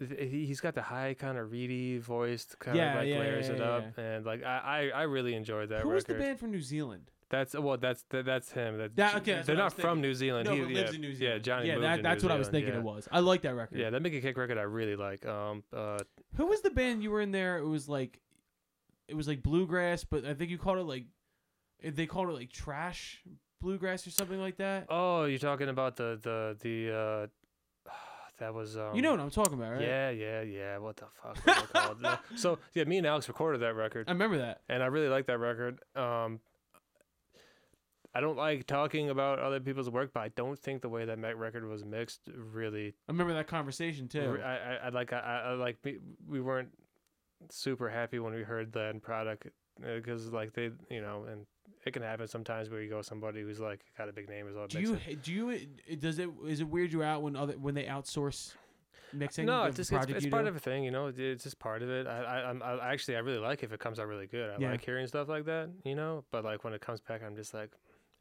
disappointed. Like that, every time a Foxtrot record comes back, you listen, you're like, God, this fucking su- I, this was so cool, and I don't know what happened. No, no, no. But the, the name of that band, uh, oh my god, why am I forgetting the name? Because they call themselves Gutter Folk. Gutter folk, that's what it was. Yeah, I remember it's, walking it's, in the It's two guys. I remember walking in the studio because I was there like a day after, and there was like a mic. I think it was a suitcase or something that yeah. was fucking mic'd, and I was a like, "What the fuck is this?" He plays a mandolin and a suitcase that he kicks. It's some and- wild and, shit, and. And, and then Billy, it. then Billy plays bass, and he's got the his voice is just so awesome. fucking wild. man. Oh, dude, uh, cause and I, the name of the record too is called um um what what is it? Gutter folk. No, the name of the record. Oh my god, I'm forgetting it because it's a great name too. Um, the Wolf. Um, jeez. Okay, I'm, I'm just gonna look up. Uh, this will show up when I look up Gutterfolk. I am sure of it. I, I don't think you're gonna have a hard time finding a record that, that is called Gutterfolk. Driftwood Soldier. That's what it Driftwood Soldier. Yeah. That's what it was. Yeah, Driftwood Soldier. Yeah, I I, that, I really like that record. That record was really cool, and um, because his his his his voice is just amazing, and the songwriting is really cool. Um, and that record was called "Stay Ahead of the Wolf." That's right. That's right. There like you. Yeah, go. Stay Ahead of the Wolf. Yeah. Well, shouts out to fucking everybody who's worked with Eric. Yeah. Uh, shouts out to Eric himself. I love you, and we will be doing more work together soon. Uh, Eric, it's been magical, dude. It's been fun. Uh, Uh, a Time flew. How long do you think we've been talking? I don't know, an hour, an hour and a half. Hour and fifteen. All right, Boom. pretty good. All right. Back to the episode. Now, we, the, the I was hoping we never talked to the actually listen to the recording. So. All right, so that was our friend, our producer, our engineer, Mr. Eric Bogacz. Great guy. absolutely spectacular interview. Uh, one of our members of our team. We're going to continue to do uh, editions of Meet the Team throughout. Let you guys know who it is that we work with and how we get our sound to sound the way we do. Uh, guys, this is one of the most hotly contested, most anticipated survival guides yet. I'm excited. And I I'm excited. I want to do that. I want to put this good. down. I want to do this in like a full like blog post. I want people to like weigh in on this because this is an important question. I'm gonna set a picture for you. It's 1:58 in the morning. You're at the bar. You're with your best friend. One song comes on, and everybody in the bar starts losing their mind and screaming the words. We're Mhm. talking drunk songs, the best drunk songs. We're picking our top three favorite drunk songs. I know I have like six honorable mentions as well because I have like 12 Yeah, uh, is, total. Like I don't know where to go with it. Like I don't even know where to put. I got These are- one, two. I got are- two. These are all I'm like. timeless bangers. These are like these are the best. So uh, This is such a hard fucking survival guide to narrow down to the three we usually do because every every song that started coming to my head it was like I fuck sick the shit out of Obviously, that with a bro, couple whiskeys in me you know I mean? like it was it was put yourself in the position of whiskey Jimmy and then think about this. So uh, I'll go and then Ken and then Jimmy. Me and Jimmy are gonna bookend because I know we're both. I know Jimmy's like losing it over this one. So uh, oh dude I'll start out, and this is this is a very regionally specific one. Uh, this is this brings me back to the memories of my wedding. Dreams and Nightmares by Meek Mill. knew that was fuck coming This out is- first Yeah, of course knew you knew it was the was first one. Uh, so this is a song that if you are from Philadelphia, uh, if you don't get misty eyed every time you hear it, then you have no soul. Uh, it reminds you me when might smash a gin and tonic onto a dance floor at a very nice shouts to Kaylee Lennon thank you very Shouts much out. Uh, yeah, so this was actually this song means so much to me that the DJ actually dimmed the lights, brought up red lights, and then me. I got. in- They didn't make me do it, but I I did it. I got in the middle of the dance floor at my wedding, surrounded by all of my guests, and rapped this top to bottom. So, "Dreams and Nightmares" intro by Meek Mill. Hold up, wait a minute. Y'all thought, Y'all I, was thought I was finished When I got that Aston Martin, y'all thought it was rented. That's my. That, I I'm dead serious. I got goosebumps to hair my arm standing up. I remember like like it was yesterday, being on Broad Street when we were on the Super Bowl and just crying my eyes out that song. So that is number much one. fun. Uh, Ken, go with your first one. My first one, I'm gonna go with. It's a pretty, I guess, obvious one. Um, Toto's Africa. I just feel like that's gonna get the whole room. it's on my going. list Yeah, it's on it's my just list the one local bar I go to in Havertown. They always do it, and it just it gets the people going. yeah It, I, no one no one knows what it means, but it gets the people going. Yo, so this reminds me of college. This reminds me of Mike Cherry. This song always reminds me of Mike Yeah. Cherry. I have the confession. I hate that song. Like I know it. I've just I- I've heard it so many times. Like I True. can't. That is the mark of a great drunk song, though. It's a song that everyone knows Yeah, and everybody yeah, screams yeah. at the top of their lungs. And then they got a flute solo in there, or probably, Yeah. but it's, oh Shout yeah out to pan, pan flute the pan flute. Yeah, See, my Toto song of choice is "Hold the Line." Love I isn't think that's a better song, but Love isn't Yeah. All right, Jimmy, go with your first one, buddy. all right so my first one is the first one i thought of when you sent said it and it's uh don't look back in anger by oasis Oh. it's so sorry can wait yeah, you know that's what I mean? pick. Like as like as soon as that goes on, man, I or at least a bunch of people I know. I don't know how how dude, I, I, you you could know. pick like four. Oasis is a great drunk band. Champagne Supernova, like you Yeah. can Wonderwall, I mean, yeah, Eddie's- Wonderwall, yeah, basically any song by Oasis that has made the top forty hit. yeah. But uh, don't look back in anger is mine because it's got that it's got that chorus. You know, so sorry, can wait," It's you know, very like, I, I I just picture like after like an uh, like uh, a foot like a football game in England, like everybody they like lock arms. Yeah. Just sway. Oh yeah, that's, yeah, that's a- exactly. you got a the beer. You got the beer bottle in one hand. And You got, just you got, yeah, you got your pint of Guinness, just like yeah. leaning back. You might puke. All right, Ken. That's the my- most my- racist thing you've ever said on this podcast. All Like, right, Ken. Guinness, man, drink Guinness over the. Kenny, my my, uh, my second one is the one that I, I I think is for you, and I'm not even gonna I'm not even gonna sing any words. I'm just gonna do the intro guitar. I'm gonna go.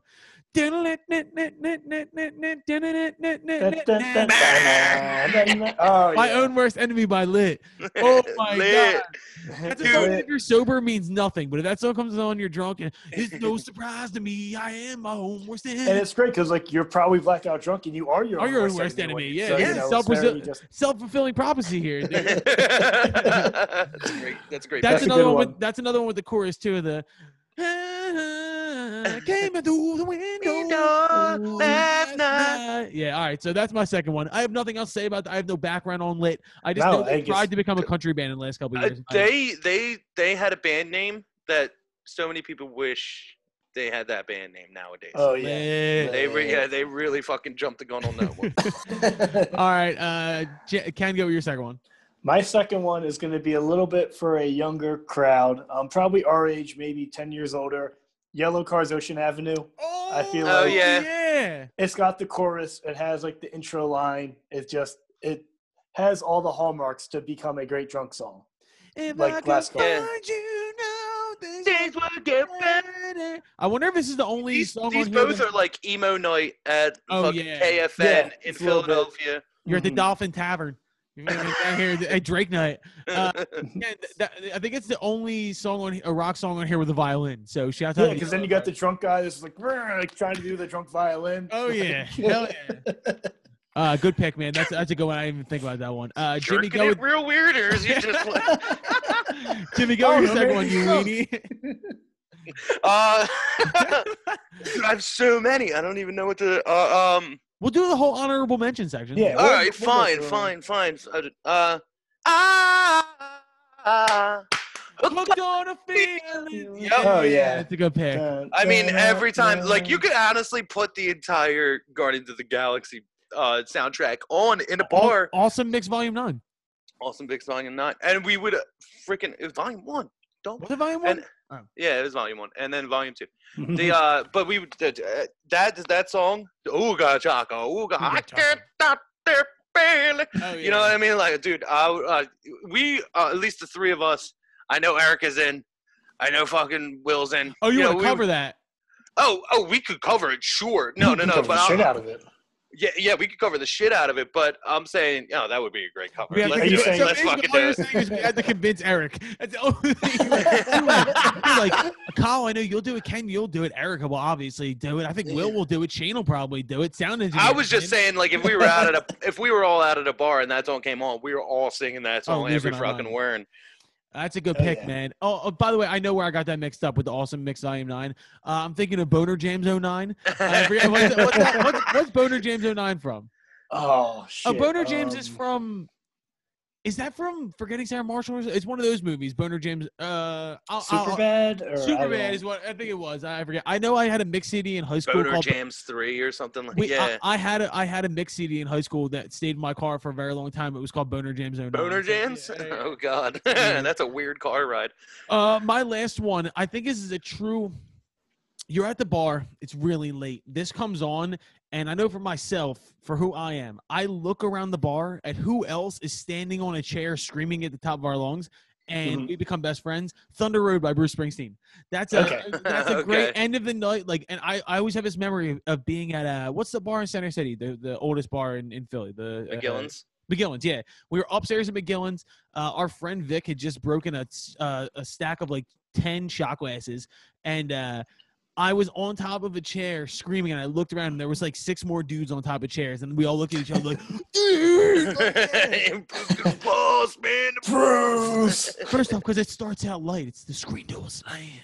And Oh. God damn! And by the end of again. it, and by the end of it, it's it's a town full of losers. I'm pulling out of here to win. was that Bruce or was that Ray LaMontagne? I don't want to bring this up again. It's a town full of losers, and I'm pulling out of here to win, Clarence. All right, all right. Clarence. Ken, go with your last one. My last one, um, I think it's a good end of the bar night because if you hear it, it could give you the vibes to carry you on to an after party. and that is Eddie Money's "Take Me Home Tonight." Take me home tonight. Or two tickets to paradise. Either Or, one. are yeah, perfect, I was Either one. say Eduardo shot of De Eddie Niro. Money. Was it? Just, oh, you I was gonna say, was that his real name? No, no, no, no. It means Eddie Money in Spanish. Uh, I You figured can that be out. singing some "Take Me Home Tonight" closing out, and then it's like maybe we should grab a couple six packs, keep the party going, yeah, let's, right. let's go drink in the high, let's go drink in the high school parking lot. Let's go. get some baseball bats, knock down some mailboxes. And that's another one that starts out awesome with the do do do do do do do do do do do do do do uh, sax solo in that too. The last the the note he just goes, "Wow, take me home tonight." yeah, It's just- dude. It's 80s Rock Yeah, dude. 101. Just it's all dude. What's up, dude? Jimmy, pick one more and then we'll go through our honorable mentions. hey, hey, baby. Ooh. Ha. ah, I wanna No. know. Would you be my girl? You're, Jimmy, you have a good like wedding playlist going here. I do. It it's- it was just like it was just like bar crawl South Philly kind of shit. The uh the uh the best song with the fucking money key change in the middle of the song. It's it's the electronic version, the one that by like, like with a DJ and shit like it. Yeah, yeah, yeah, yeah. It's not the original one that's like eh, you know like like with it's like old old timey. Jimmy, Bruce sec, someone does the the original one, but the the one and it like has the crowd behind it, and then it goes Mhm. into the key change and it goes up, and it's just like ah, it's great. Jimmy, I thought you, I thought you were going with the two live crew. I thought you were doing, "Hey, we want some puss." We want some- Dude, I remember that song came on at our at our senior prom, and uh, everybody started screaming like, "No, no, no!" no. They played, "Hey, baby, ooh ah," and all the Northeast Philly idiots started going, "Hey, we want some puss," and they shut it off, and everybody booed. Everybody Aw. booed the DJ. Oh my god. That god! was like on our senior. Um, we had like a senior boat trip, and it was right when I'm on a boat came out. senior boat oh trip. yeah, senior Yeah. boat trip. It was some weird. It was like a little shitty. Us inner with, like, city a- kids don't know anything about no senior boat Wait, trips, Jimmy, dude. real Jimmy, real quick. Yo, that's your Spanish name. Senior boat trip. Senior boat trip. Jimmy boat, Jimmy boat, Jimmy boat, Jimmy boat, it was that very boat. But they put on I'm on a boat by um The Lonely? Island. the lonely And then island. like the That's how my teeth just feel. Giant dude just shut it down the second they're like I'm on a motherfucking Fucking boat. boat. And There's a bunch of like seniors in high school yelling. Yeah, at, yeah, like, it's I don't know why you said that, and I instantaneously went, "A girl let me do it." It literally just different song, but all right. So those are all great picks. Those are three fucking outstanding lists. Uh, Jim, let's go rapid fire back and forth. I'll do one. Ken, you can get, or we'll go in order. So we'll go with our honorable mentions. My Yeah. first one, I left this out because I really thought everybody was going to pick it. Mr. Brightside. How the fuck is Mr. Brightside not? Yeah, I I thought it was too that. basic, bitch, to So pick it, I. so I fucking kept it off We're- my list. We're too. better than that. We're better than that. we're Come better in- than. Coming out of my cage, and I've been feeling just fucking fine, dude. Trust me, I know how that game goes. Well, yeah, Uh, that's that's a, everybody's singing it. Everybody's Yeah. singing it. Everybody knows. Everybody's singing it. You know it. I know it. We don't have to talk about it. Motherfucking jealousy, turning saints into the sea, swimming through sick lullabies, choking on your alibis. Ken, go with your first honorable mention. But Limp it's just rolling. Limp Rolling- Bizkit's rolling, rolling. rolling. You might get some eyes looked at you if you go up to the aux cord and put it on, but you might get another bro or two that might throw Dude, down what? with you. What else is on your list? Bawitdaba by Kid Rock. It'll be two hits that I playing. got. Two hits, bud. It's gonna be me hitting you and Kid Rock's Bawitdaba. That was the, the um, background. That was the stepdad Terry just Yeah. taking Yeah. control of the mind for a second. Yeah. Yeah, that that's how you got COVID because fucking stepdad Terry refused to After wear a couple mask. Long Island iced teas, just Uh, Jimmy, go with your first one. Your first honorable mention. All right, this has a backstory to it, but you guys know the backstory to it. You know what it is, Colin?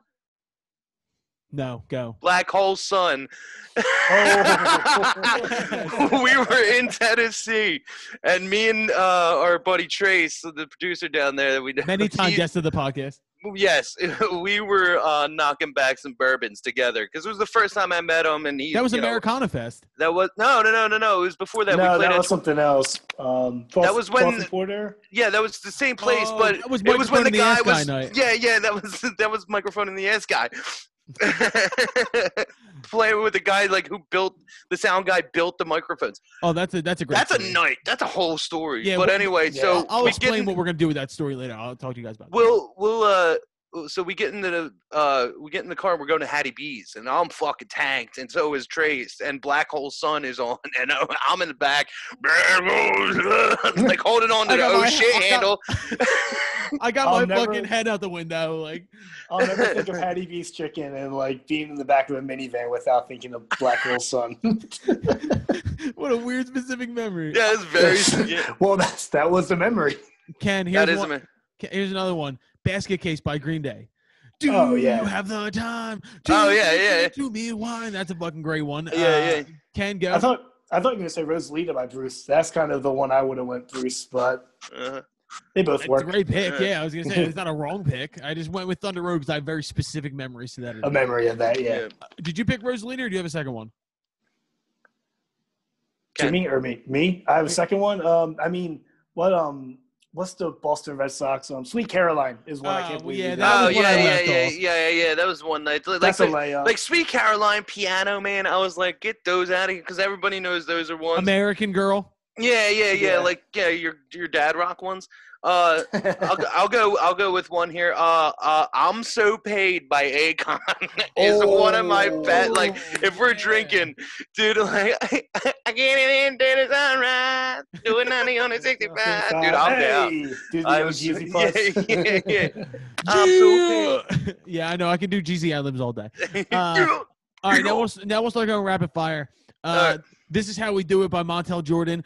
Always, Always a banger, dude. if I if I hear if I'm in a bar and all of a sudden I hear because on the beginning of the record it's like a crowd talking like if I hear that and then I hear this is how we do it I'm out yo that's my I'm I'm fucking out for the night yo and the same thing with Motown Philly by fucking uh, Boyz II Men Uh, well, yeah, that's Oh, just yeah. that's just because we're from where we're from. no because both because they're fucking awesome Yeah, yeah. Uh, I got, uh, I got. Um. So what else do I got? I would walk five hundred miles. My- country country roads by John Denver Country Roads. Country Johnny roads Denver. is definitely gonna get people oh, lit. Um, Frankie Valli. You can do um, Oh What a Night with the Four Seasons. Oh, Oh, or yeah. you can do I Love You, baby. Baby, yeah, dude, that's the jam, dude.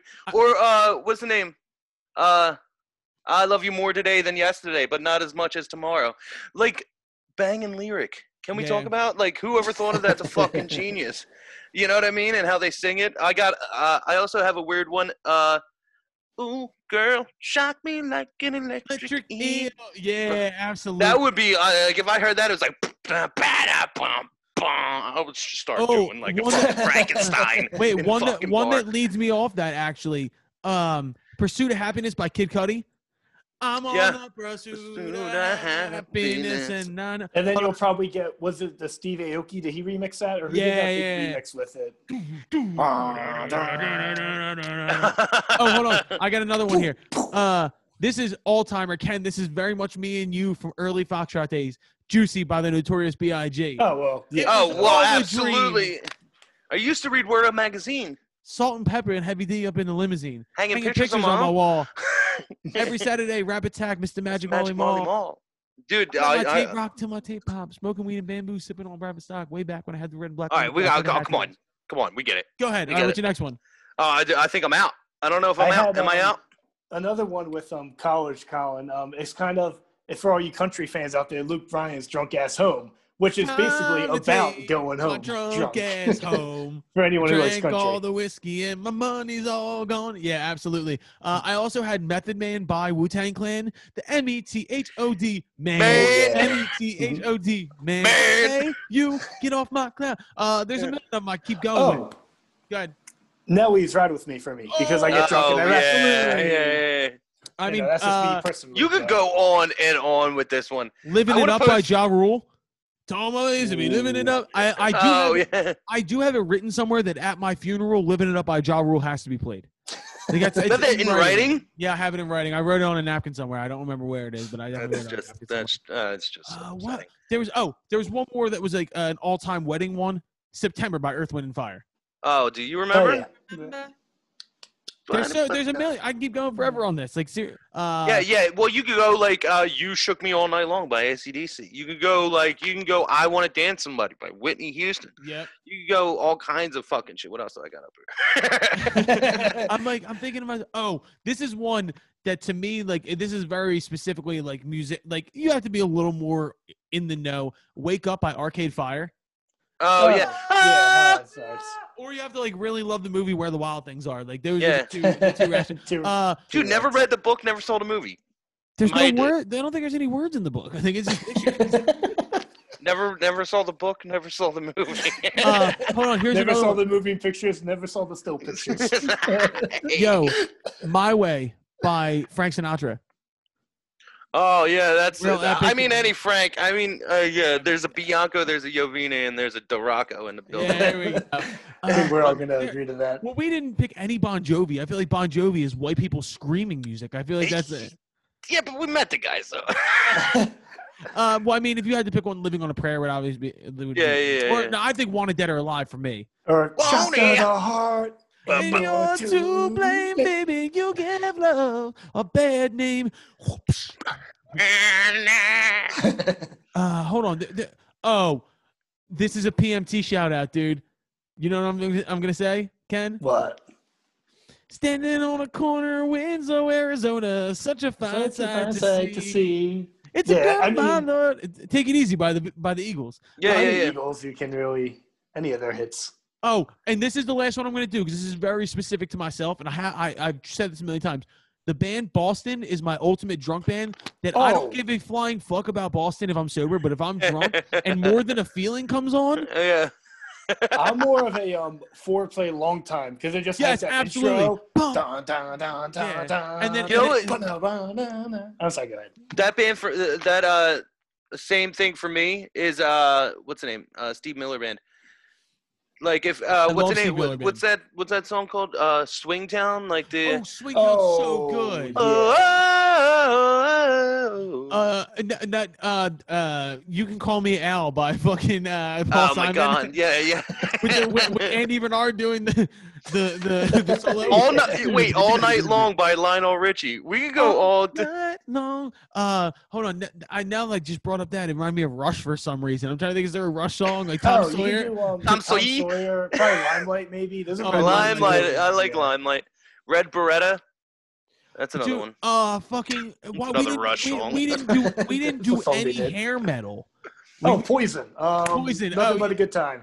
Ain't nothing. It's like kind of the same thing as Luke Bryan in a certain perspective. It's just I mean, like not Sweet- that good, well but Bon it's Jovi's hair metal right Sweet Child of. Mine. We can go Guns sweet N' child of mine. Welcome to the jungle. You know Yeah. where you are. You're in the jungle, baby. wait wait wait if if we were in a bar and we were all drunk and we all we heard was boom, boom, bam, boom, boom, boom, bam, boom, boom. Clint Eastwood. you had one shot. Oh, One oh, opportunity. yeah. absolutely. I thought. Oh, Clint Eastwood too. Any Gorillaz yeah, really? I thought. I thought. Oh, Feel Good Inc. for me would be the one. Mm-hmm. Um. Oh, um, if you want to go hair metal, Kickstart My Heart, Motley Crue. Oh yeah, absolutely. Dude, wait. What's the, what's the one Motley Crue song? The slower one? Oh, I'm Every on Rose Has my Its Thorn. way. yeah. No, that, that's Poison. Home Sweet it? Home. Home Sweet Home is. Oh yeah, you're right. Crue. What the fuck am I talking about? No, Home Sweet Home is a great pick. oh, I'm a dreamer. My heart's a gold. That's That- another one. Where that's just, a like, great one. Drunk Yeah. at like 2 p.m. They're 2 so- a.m. th- This 2 is p.m. This 2 isn't. p.m. Well, I don't know about you guys, but I so- like it be blacked out at 2 p.m. Oh, What are some other ones that like? uh, Oh, uh, Superman by Goldfinger. Oh yeah, Oh, I am doing everything, everything I I can. Can. Oh, dude, that's Uh, my shit. 90, 99 red balloons. Oh, 99 Oh. Las Das Luft Love Balloons. balloons. Yeah, yeah, yeah. yeah. 99 Six Click Minister. Freins und zum Pensikanister. All right, How you know that? That's the third one. uh, wait. Oh my God. What are what, I'm trying to think. There has to be like. Oh, when you said Boston Red Sox song, I thought you were saying "Shipping Up to Boston" by fucking Dropkick. That's Murphys. a- Oh, that's a, dude. There's a ton of Dropkick Murphy song I could mention, but nobody's gonna fucking know 'em because I'm the only Dropkick. And then I, I just want to go through a couple more like hip hop ones specific, like uh Antidote by fucking Travis Scott. I was listening to that today driving and I just heard, Don't you open up that window. Don't you let out the antidote. It's lit. uh, I mean, I could do. what's Uh, the- what's that one song that's like I might? Uh, Oh, I know what you're talking. oh, that's uh, Oh. uh, is that a slide by The- uh, Frank Ocean and Yeah, fucking- yes, He's a yes, DJ. Oh, Um, Do you slide yeah. on all your nights? I guess Calvin Harris featuring Migos. Calvin Harris. That's it. uh, Bad and Bougie by Migos. My bitch is bad. Bad and and bougie. Up dope Whipping up Uzi. dope with the Uzi. That's the shit right there. Uh, I got here's a really depressing one too. oh, good. Hurt by Nine Inch Nails, but the Oof. Johnny Cash version. Uh, but the Johnny Cash version, yeah, Yeah, yeah, that's absolutely. exactly. So, who's closing the bar with this? the weirdest my part. God. Last call, everyone. yeah, I gotta get the fuck out of here. All right, well that, that's literally the last call, ladies and gentlemen. That's gonna be the end of this episode. Yeah, we gotta get it job. done. I always enjoy having Jimmy and Ken. I think this is a wonderful threesome dynamic. We need to get Mr. Rose Malone in here. I like how we just kind of let Will and Erica not do it. Like they're just like, yeah, I don't know. Like, uh, Yeah, well, I mean, I think Eric's, Erica's exact words were, "Don't ever make me do it." she's not bad though. no, she's fucking great. She hates to talk into microphones. She hates to hear herself talk. Well, I mean, if we're trying to make a living out of doing this, I don't know what the fuck. is- Yeah, I'm gonna have to. I'm gonna have to, I'm gonna have to like back her in She's like- and have to do She was like a waitress. and She she she, she sings in a band. Like, what do you? She's so personable. But then Yeah, again, like she also didn't like being on stage for a while. She got horribly nervous all the time. Maybe she, it's, it's a situation where she grows into it. She also loves podcasts, so it's like weird to me. yeah, Yeah, she's the one that turned me on to podcasts. Well, I in think she likes podcasts in general because she doesn't have to be on camera. I think, I think she just doesn't like love being. Some people just don't like to be on camera. Yeah, that's true.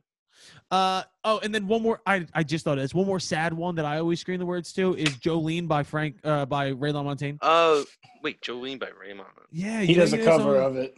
Oh, does No, he? No, it's it's not a cover. It's, It's a not a cover of the- song. No, no, the Oh. original Jolene is Jolene. Jolene. Jolene, Jolene. I always saw it. I was like, No, the Ray really made LaMontagne version is the chorus is the Jolene. I ain't about to go straight. It's too late. You don't know that song? I know it. I always just Jim, listen to that. You're gonna love that. Okay. taken from Dolly. Jolene by Ray LaMontagne. Wait, have you ever seen this the movie The Town? Yeah. No. It's the Ben last song. It's the last song in the town when they it goes to the credits. Jolene's playing. So I know Oh, okay. that, that's very specific. But all right, ladies and gentlemen, thank you for listening to another episode of the Kill Your Internet podcast. Uh, we will have another one out this week. We will also be dropping the uh, the Fillmore live. We got other stuff to talk about, but not yet. So everybody, fucking have a great week. Fuck you guys. We love you.